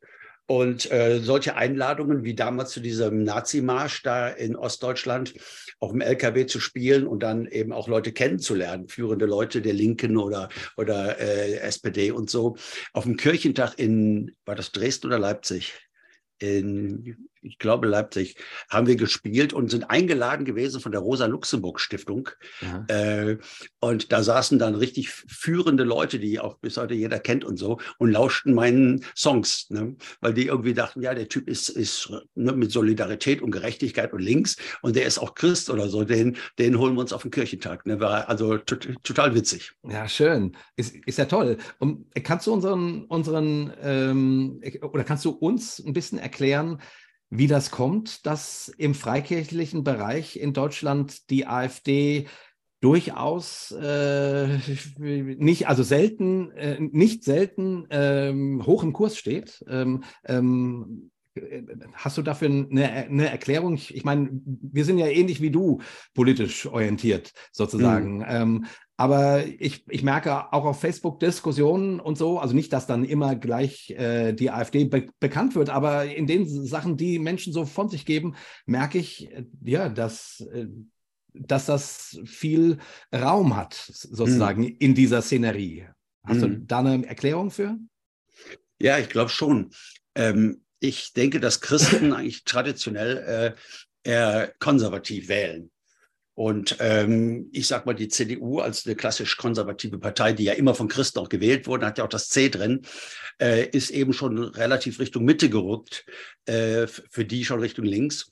Und äh, ich sage mal so, für mich ist die AfD unwählbar, wegen Leuten wie Höcke, wegen Rassismus, wegen dieses, ja. aber äh, gewisse kons konservative Anliegen, ja, äh, so, äh, die teile ich auch. Und ich glaube, die teilen sehr, sehr viele Christen. Und die werden sich sagen, also das ist meine Vermutung, eine Kröte muss ich schlucken, egal wen ich wähle. Aber die haben hier drei, vier, fünf Themen, die sehen sie genau wie ich. Und das ist mir ein Anliegen und so. Äh, und deshalb werden die gewählt. Was man nochmal hinterfragen kann, ist, ob es in der Bibel oder seit jeher so ist, dass Christen äh, konservativ so äh, takten. Ich glaube eigentlich, dass die Bibel auch so äh, sehr progressiv ist. Ja? Im Alten Testament ja. gibt es die ersten Tierrechte. Du sollst dem Ochsen, der drischt, das Maul nicht verbinden. Im Alten Testament gibt es die ersten Frauenrechte, äh, Themen, an denen wir heute noch dran sind und so weiter. Und äh, so dieses, äh, äh, wir haben eine Bibel, wir sind Christen, wir sind angekommen und wir müssen das alles bewahren, genau so. Ja? Ähm, ich glaube, dass auch äh, unser Glaube, die Menschheitsgeschichte, äh, die Geschichte der Christen evolutionär ist. Ja, dass sich da was weiterentwickelt. Und das machen die Juden eigentlich ganz gut. Ne? Was viele gar nicht wissen, ist, dass zum Beispiel in den Tagen Jesu gab es keine Vielehe mehr. Das ist mhm. nie ein Thema, dass einer zwei Frauen hatte. Das, was bei im Alten Testament so, und viele sagen, viele äh, Studierte sagen, äh, das war überwunden. Da hat man gesagt, nee, von Anfang war es nicht so und Adam und Eva und so. Äh, das heißt, äh, diese, äh, dieses jüdische Volk hat ihr, ihr heiliges Buch, das inspiriert sie, aber sie verstehen das irgendwie evolutionär. Das darf sich weiterentwickeln. Ja, es ist nicht unsere Berufung, den Status zu halten. Und da sind wir halt also wir brauchen einen gewissen Konservatismus, ist, ist schon okay. Es gibt Dinge, die haben sich bewährt. Ne? Äh, die sollten wir nicht einfach über Bord werfen. Aber ich glaube auch, dass Christsein äh, ganz viel mit Progressivsein zu tun haben darf. Ja. Sehr schön. Das sehe ich auch so. Ich, ich bin ja, Voll. also wenn ich die Entwicklung angucke und äh, zurzeit hat die AfD ja ähm, 18 bis 20 Prozent in den um Umfragen. Ähm, das, äh, und wenn ich dann irgendwie merke, dass Christen sozusagen das nicht als Gefahr sehen, sondern eben als Riesenchance, da wird mir halt ganz anders, weil ich irgendwie ähm, also ich kann schon verstehen, dass es manche Themen gibt, die die AfD auf ihrer Agenda haben, die die CDU so nicht mehr auf der Agenda hat. Also ich kann schon verstehen. Äh, und auf der anderen Seite, wenn man dann aber diese Partei hat, die, die wirklich, also ich meine, wo die ganzen moderaten Kräfte nach und nach aussteigen, ja, äh, ähm, äh, Meuten und so weiter. Also mhm. die, die, die, die, die irgendwann gesagt haben, äh, es ist nicht zu schaffen, das auf einem demokratischen Kurs zu halten. Mhm. So, also die steigen alle aus und mhm. die Radikalen werden immer lauter und die sagen aber natürlich auch immer lauter, in den Fragen, die konservative Christen wichtig finden, das, was konservative Christen hören wollen. Mhm. So, ja. also verstehe ich, Mhm. Einerseits und andererseits denke ich, boah, meine Güte, wollt ihr wirklich in einem Land leben, in dem äh, eine Partei wie die AfD ähm, 20 Prozent äh, hat? Ähm, mhm. oder, oder gar irgendwann den Kanzler stellt. Also ich hm. bin mir relativ sicher, dass es dann keine Kanzlerin wäre, wenn, hm. wenn, das mal wäre. Ähm, also ich bin da, ich, naja, wie dem auch sei, also mir macht das viel Sorge und, ähm, und Angst. Ähm, Aber ich glaube, der AfD, die wird auch ein bisschen künstlich stark gemacht äh, von, von, von, äh, von vielen Leuten. Denn gesellschaftlich ist es ja so, wenn du irgendwas sagst, was die AfD auch sagt, äh, dann ist sofort, kann nicht sein. Ne? Ich hörte die Tage mal ein Interview, ich glaube, mit Sarah Wagenknecht, und die sagte so, wenn die AfD sagt, der Himmel ist blau, dann müssen wir also ab jetzt alle sagen, der Himmel ist grün.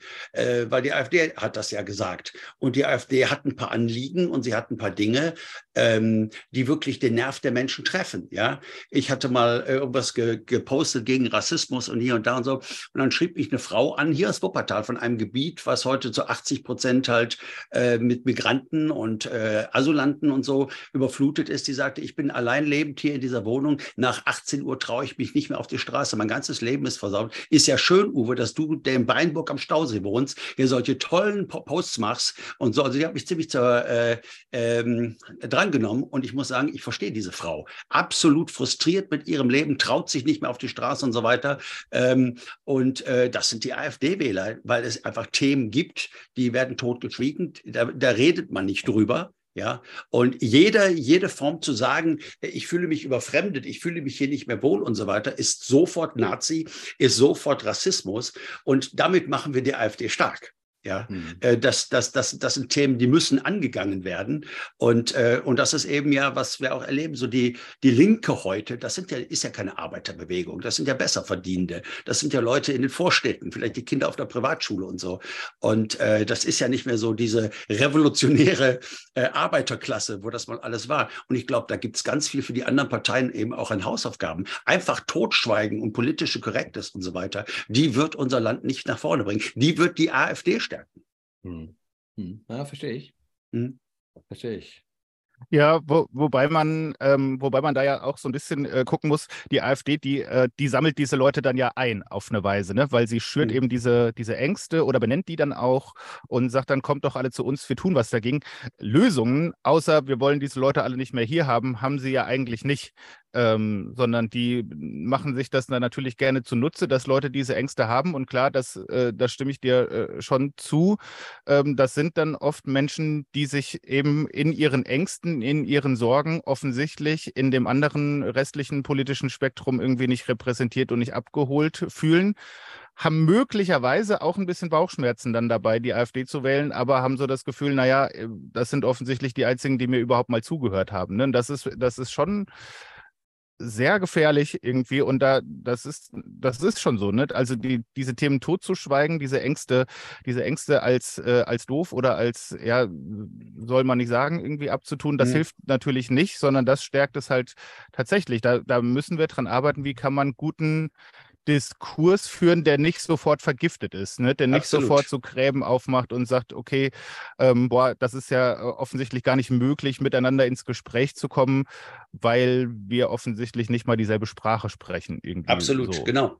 Aber, Aber das ist super schwierig und das, boah, finde ich echt, also sehe ich noch nicht so richtig, dass das gut gelingt an vielen Stellen in der Breite. Es ist einfach, okay. es hat sich was geändert. Früher gab es eine SPD in Deutschland, 70er Jahre und so, die war stark und das war die Arbeiterpartei. Und dann gab es genau. die CDU, Club äh, Deutscher Unternehmer oder wie heißt es? Äh, so, die waren, die waren konservativ und äh, so. Ne? Und das war, das hat so ein ja, so eine Waage. Aber es gab äh, Parteien, wo du dich gehört fühltest, wo du dachtest, da gehöre ich irgendwie hin. Und äh, ich weiß nicht, was das macht äh, heute Klar, wir sind in einer postdogmatischen Zeit, wo das alles nicht mehr so, das Dogma nicht mehr so im Raum steht. Aber ich sag mal, ob Grün oder CDU oder was weiß ich, wenn du die Reden dir anhörst und wenn du gar nicht weißt, wer hat das gesagt oder so, weißt es gar nicht mehr zuzuordnen. Ja? Und zu viele Leute fühlen sich durch niemand mehr repräsentiert. Ja, mhm. und die mhm. AfD ja, ist dann ein, ein, eine wirklich dumme Wahl äh, ähm, aus Verzweiflung heraus, glaube ich, bei ganz, ganz vielen Leuten, äh, aus einer gewissen Rebellion heraus und so. Also klassisch Protestwähler äh, oder auch einfach Leute, die sagen, ja gut, das mit dem Rassismus, das ist auch nicht meins, aber so viele Punkte, äh, da fühle ich mich einfach, da habe ich eine Stimme und äh, das macht sie stark. Ne? Mhm, aber was ich, auch, quasi, ja. ja. aber was ich, ja genau, glaube ich auch. Aber was ich nicht so wirklich verstehe, ist, wenn ähm, also, dass das gesellschaftlich so funktioniert, ja, mhm. da, da bin ich bei euch. Da, da ist ein Punkt so. Aber wenn sozusagen Christen ähm, sozusagen den, es geht ja meistens dann um so Kulturkampfthemen, die ihnen wichtig sind. Keine mhm. Ahnung, äh, Ehe für alle, äh, Transrechte, ähm, Gender. Die, Gender, die, keine Ahnung, Überbetonung der Klimakrise oder irgendwie solche Sachen. So. Und ich, ich kann ja schon verstehen, dass das äh, Themen sind, die Ihnen wichtig sind. Aber eine Partei zu wählen, die relativ klar macht, dass sie dass sie nicht solidarisch denkt. Also, mhm. also, also nicht für das ganze Deutschland, sondern für den, also für den Bio-Deutschen äh, so. Ähm, ähm, und, und, und, und, und, ähm, und zwar, und auch nicht für den kleinen Mann und die kleine Frau, sondern äh, quasi für, ich sag mal, Zucht und Ordnung und irgendwas, Law and Order. Ähm, ich verstehe einfach nicht, wie, wie, wieso hier, ähm, also wieso man sich hier einfangen lässt. Mhm. Ähm, ähm, und ja, aber gut, das liegt natürlich daran, dass mir die Kultur, also dass ich auf die, auf die Kulturkampfthemen sozusagen aus der anderen Perspektive gucke. Ja. Ähm, ähm, und die und unter Umständen sich ähm, Wähler und Wählerinnen äh, dann aus, aus irgendwelchen christlichen Kontexten äh, sagen, ja genau, du bist ja einer von den Schlimmen, die dafür sorgen, äh, dass, es, äh, dass das Land immer gottloser wird oder ja. so. Ne? Dann, dann werden ja auch gleich solche Dinge. Aber ich, ich irgendwie denke ich, es, es, es ist auch wichtig, dass es dass es Freiheit weiterhin ja, gibt. Absolut. Und, und Demokratie. Und ja. die AfD ist nun mal eine, eine Partei, wo das Demokratiebekenntnis definitiv ein Lippenbekenntnis ist. Sorry. Also das, und das Ganze keine 100 Jahre nach dem Dritten Reich, ja. äh, wo wir gesehen haben, deutsche Christen. Ne? Ich finde das manchmal äh, geradezu, ich weiß nicht, ob sich jemand ärgert, ich sag's mal, ich finde es geradezu manchmal heuchlerisch, wie viel von gewissen Leuten Bonhoeffer zitiert wird. Ja, äh, das ist so unser Feigenblatt. So, der war im Widerstand und der war ein Christ und hat dieses tolle mhm. Lied geschrieben ja. und so. Äh, wenn Bonhoeffer kein Märtyrer gewesen wäre und das nicht wäre, er wird als einer der doofen Liberalen abgestempelt werden. Der Mann hat doch keine Ahnung. Aber er ist halt uns, er ist halt unser Feigenblatt. Nicht alle waren einverstanden. Manche waren auf den Barrikaden. Aber ganz ehrlich, wenn man sich das anguckt, es war sehr wenig. Ja, die deutschen Christen, die Heil Hitler gerufen haben, waren ganz, ganz viel. Und dann äh, nicht so lange danach, ja, äh, ähm, zu sagen, ja, Hauptsache konservative Werte und so, in Rassismus und so, den nehme ich in Kauf. Ähm, ja, das ist absolut krass. Und wieder mal lernt man aus der Geschichte nur, dass man aus der Geschichte anscheinend nichts lernt. Ne? Ja, und, und ich meine, und wenn man sich mit der eigenen evangelikalen Geschichte äh, im, im, ähm, in, den, in den 30er Jahren beschäftigt, äh, sieht man ja, dass, dass diese Leute aus genau den gleichen Gründen Hitler gut fanden. Genau mhm. aus den gleichen Gründen, aus denen man heute die AfD gut, gut findet. Mhm. Äh, ähm, ähm, und, dann, und dann denke ich irgendwie, Leute, ich, ich, äh, wie du gerade sagst, es, äh, also das haben wir doch schon alles gehabt. Und mhm. zwar auch ihr hattet das alles schon. Hm. Beschäftigt euch mal mit euren Vorfahren ähm, in, im, im, im, Dritten Reich. Die, die, die fanden das alles super. Also ja. die meisten. Hm. Ähm, und der Widerstand war äh, aus, aus, aus freikirchlicher Ecke äh, mini, mini, ja. mini, mini. Absolut. Ähm, naja, und, äh, aber gut, was äh, ich, ich, ich, will auch nicht ins äh, Quadronieren kommen. Aber das äh, macht mir Mühe, weil ich sozusagen an, an, dieser, an, an dieser Stelle ja jetzt auch keine, keine Ahnung, äh, Schismen aussprechen will und wer die AfD wählt, mit dem rede ich nicht mehr oder so. Mhm. Das ist ja auch blöd. Ähm, aber es, ich, äh, mir macht das große Mühe. Also. Ja. Voll. Aber vielleicht ist der Sprung ähm, zu, zu, zu meiner letzten Frage. Ich glaube, Marco. Ach so, ich dachte, das war die letzte Frage. nee, ich habe noch eine. Und zwar würde ich gerne noch was von dir hören.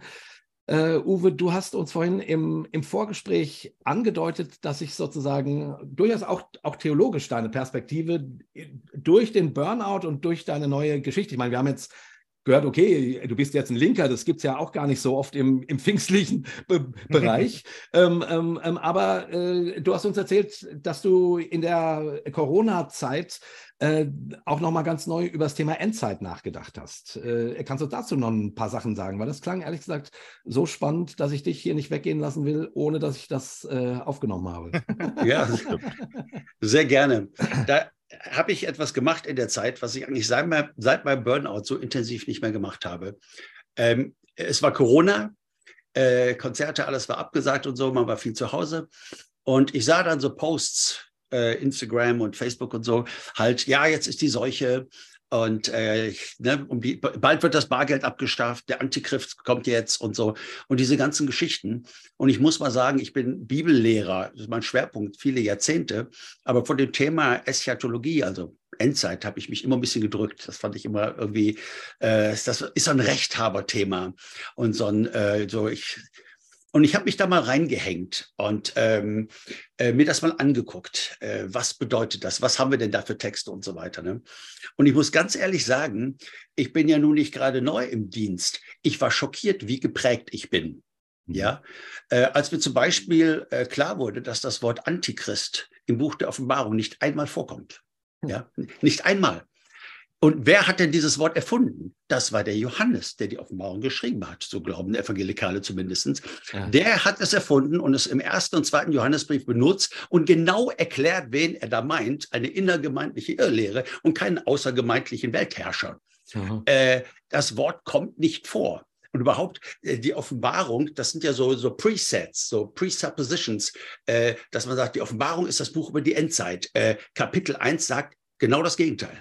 Sieben Gemeinden werden so übelst verfolgt, dass sie vielleicht überlegen, hinzuschmeißen. Wo ist denn jetzt der Weltenherrscher Jesus? Wir sehen, ein Tempel Neros wird nach dem anderen eingeweiht. Das ist doch der Weltenherrscher.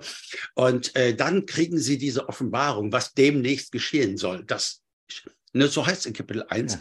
Und wir haben dann gesagt, nö, das geschieht dann, genau, das ist das Buch über das, was 3000 Jahre später geschieht. Tolle Hilfe für die sieben Gemeinden. Äh, also spätestens dann wäre ich gegangen. Ne? Äh, so, das sind alles so Sachen, die hat man so als Voraussetzung in seinem Hinterkopf, dass er so sei. Entrückung, ja. Ähm, eine Bibelstelle im Thessalonicher. Ja, was äh, ist darauf aufgebaut worden? Was ist aus mit hermeneutischen Regeln, dass wir zwei oder drei Zeugen brauchen, um ein Dogma äh, zu sagen und so. Also ich habe sieben Abende dazu gemacht, die übrigens alle kleine Werbung auf meiner prediathek.de sind. Ja, mhm. so, das heißt die Plattform, wo ich so alle meine Predigten draufstelle, prediathek.de. Und mittlerweile haben viele, viele tausend äh, äh, diesen, diesen Kurs gemacht, also bei YouTube und äh, im, im, Podcast und so. Und äh, das hätte ich gar nicht gedacht, dass das so viral gehen würde. Äh, und naja, die Feedbacks sind von Irrlehre bis hin zu, oh wow, das gibt's doch gar nicht. Uwe, das gibt's doch gar nicht. Danke, danke, danke. Und alles dazwischen. Ne? Und ähm, ja, ich freue mich. Also das ich habe Corona sinnvoll genutzt. Und das ist, das ist übrigens für den ADHSler wieder ein gutes Beispiel für den Hyperfokus. Ja. Ja, ja. Äh, das als Hausaufgabe, mach mal sowas, das bringt mich um. Aber es hat mich angefixt und dann kann ich hunderte von Stunden und, und so. Das ist so eben auch sehr typisch für Leute wie mich. Ich finde das ja total spannend, weil äh, gerade das Thema Ent Entrückung ist für mich so ein, ist für, für mich so ein Thema, wo ich, wo ich immer nur Kopf schütteln, äh, also, also, also wo ich es einfach nicht verstehe, dass Menschen, die sagen, äh, es ist wichtig, biblisch zu glauben und dass du wirklich an das glaubst, was die Bibel sagst, und dann kommen sie mit so einer Entrückungslehre, die in der Bibel einfach nicht vorkommt. Ja. Und sie, und sie stellen, und sie merken das gar nicht. Mhm. Sie merken es nicht. Ähm, und dann denke ich mir, wie, wie, wie, wie kann das denn sein, dass du etwas so vehement äh, behauptest, nämlich dass du biblisch glaubst und an, und an so einem Punkt, wo es, wo es wirklich ganz easy ist, dir nachzuweisen, dass es, dass es dieses Thema nicht gibt in der Form, wie, wie du das glaubst. Mhm. sozusagen. Mhm.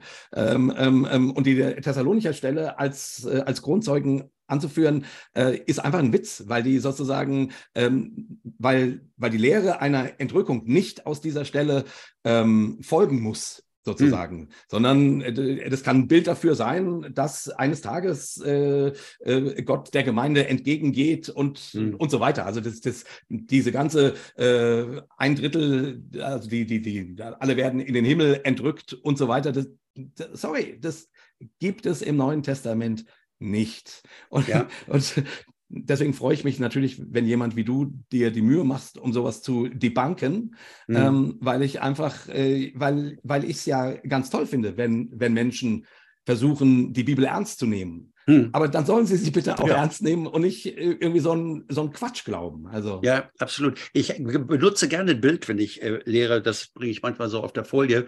Da, ich weiß nicht, ob ihr das kennt. Da ist ein Nashorn und das ist ein Künstler. Das hat so ein Ding mit Farben drauf und steht vor der Galerie und malt. Und da sieht man die Bilder, die es schon gemalt hat. Eins mit Bergen, eins mit der See, eins mit dem Wald. Und auf jedem Bild siehst du dieses Horn. Mhm.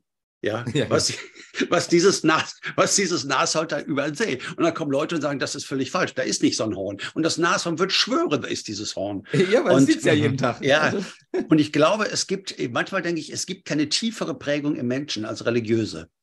Äh, Das, was einen geprägt hat, Mhm. äh, die Prediger, die gesagt haben, das ist das und das ist so und so, das ist so tief in einem drin.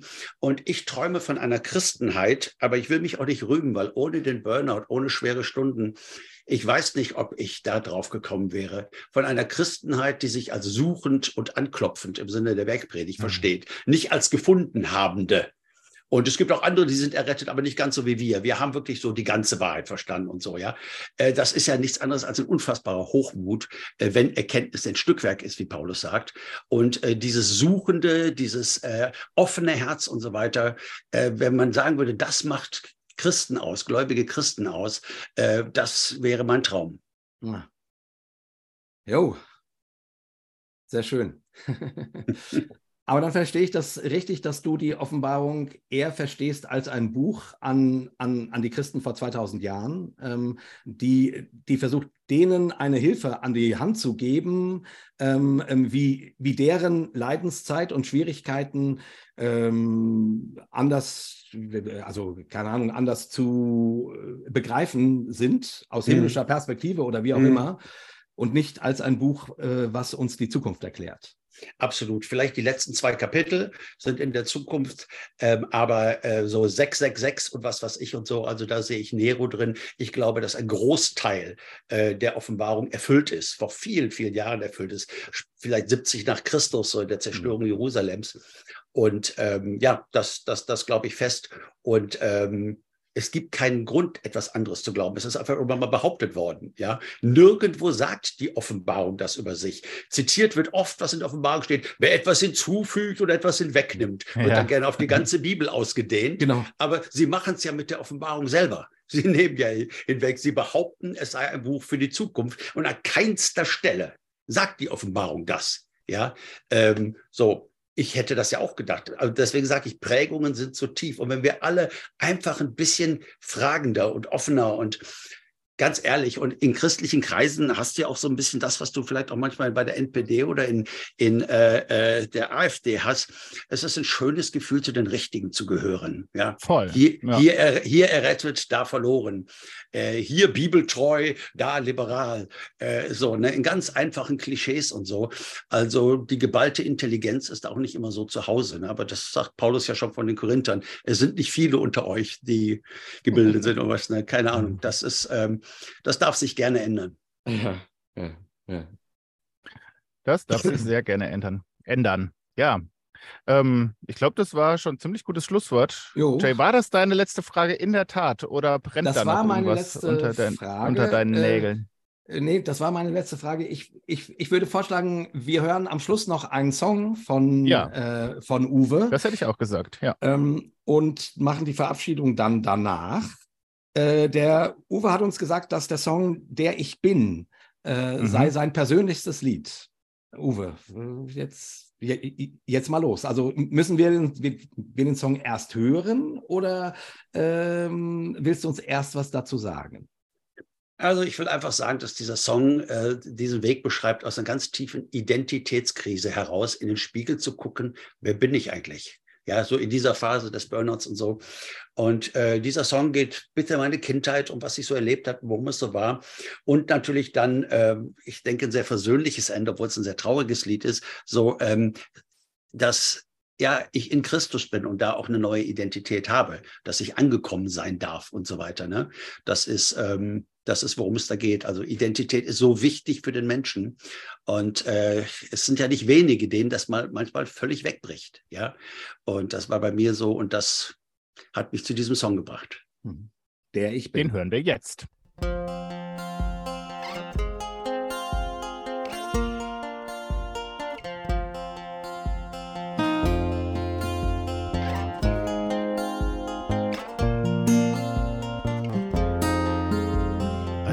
Mal jemand fragte, wer du eigentlich bist, sagtest du, ich bin der ich bin.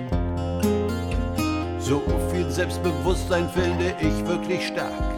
Da frag ich mich, wie kriegt man das hin? Ich mein, in deinem Bild hast du mich doch selber gemacht. Da müsste ich dir doch recht ähnlich sein. Okay, ich bin kein Gott, zieh mir halt dafür was ab. Und trotzdem fühle ich mich viel zu klein. Oh,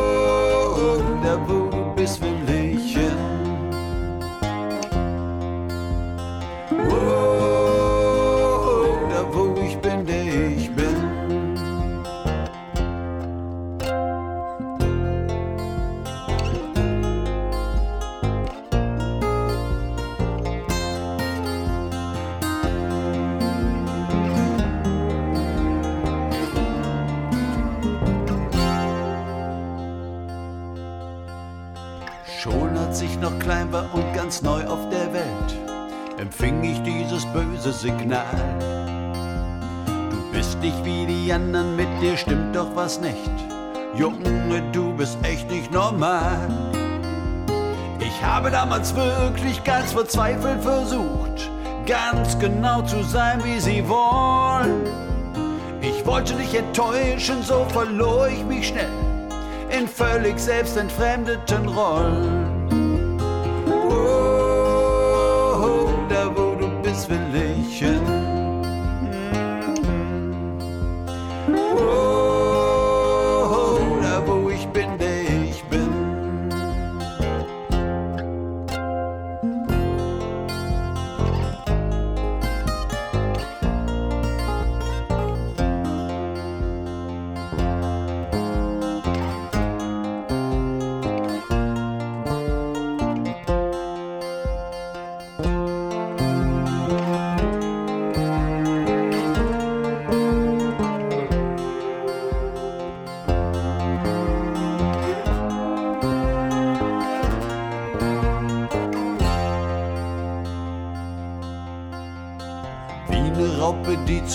Schmetterling wird, machte ich mich dann auf den Weg. Ich musste neu entdecken, wer ich eigentlich bin. Ob laut, ob leise, bunt oder schräg. Dass du mich vielleicht auch nicht einfach magst, wie ich bin, das habe ich allen Ernstes gedacht. Ich konnte mein Glück nicht fassen, als du liebevoll sprachst. Mensch, Junge, so hab ich dich gemacht. Oh, da wo du bist, will ich hin. Oh, da wo ich bin, der bin. Oh, ich weiß schon, wo ich dich find.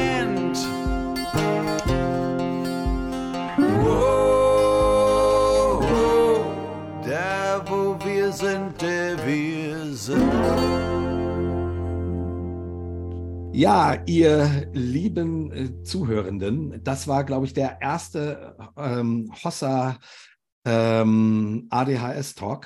Ähm, wir hatten so viele Vielleicht Themen. nicht der letzte. Vielleicht äh, haben wir nicht ja der gelernt. letzte. Genau, das wird sich zeigen. Aber wir hatten so viele Themen.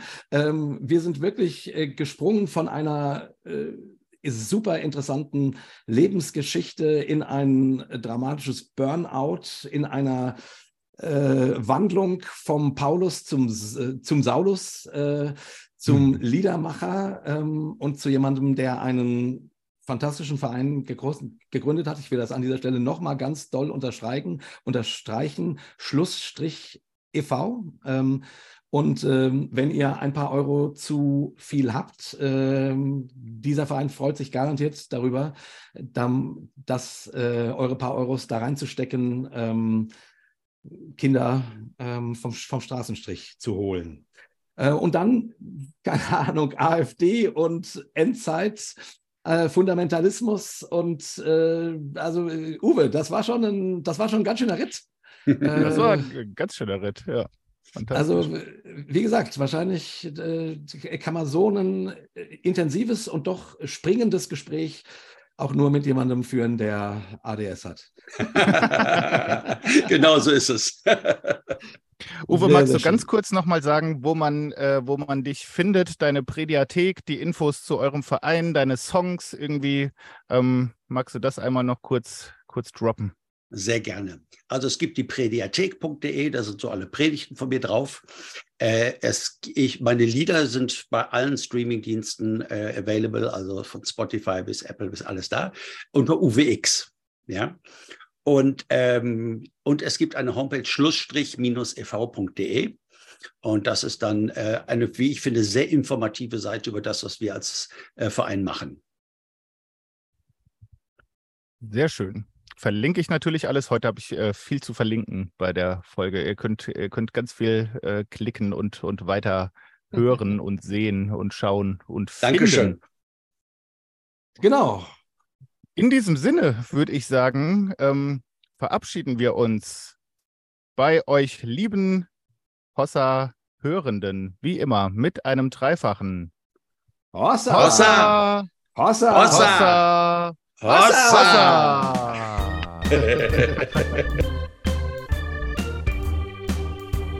Hossa Talk! Jay und Marco erklären die Welt.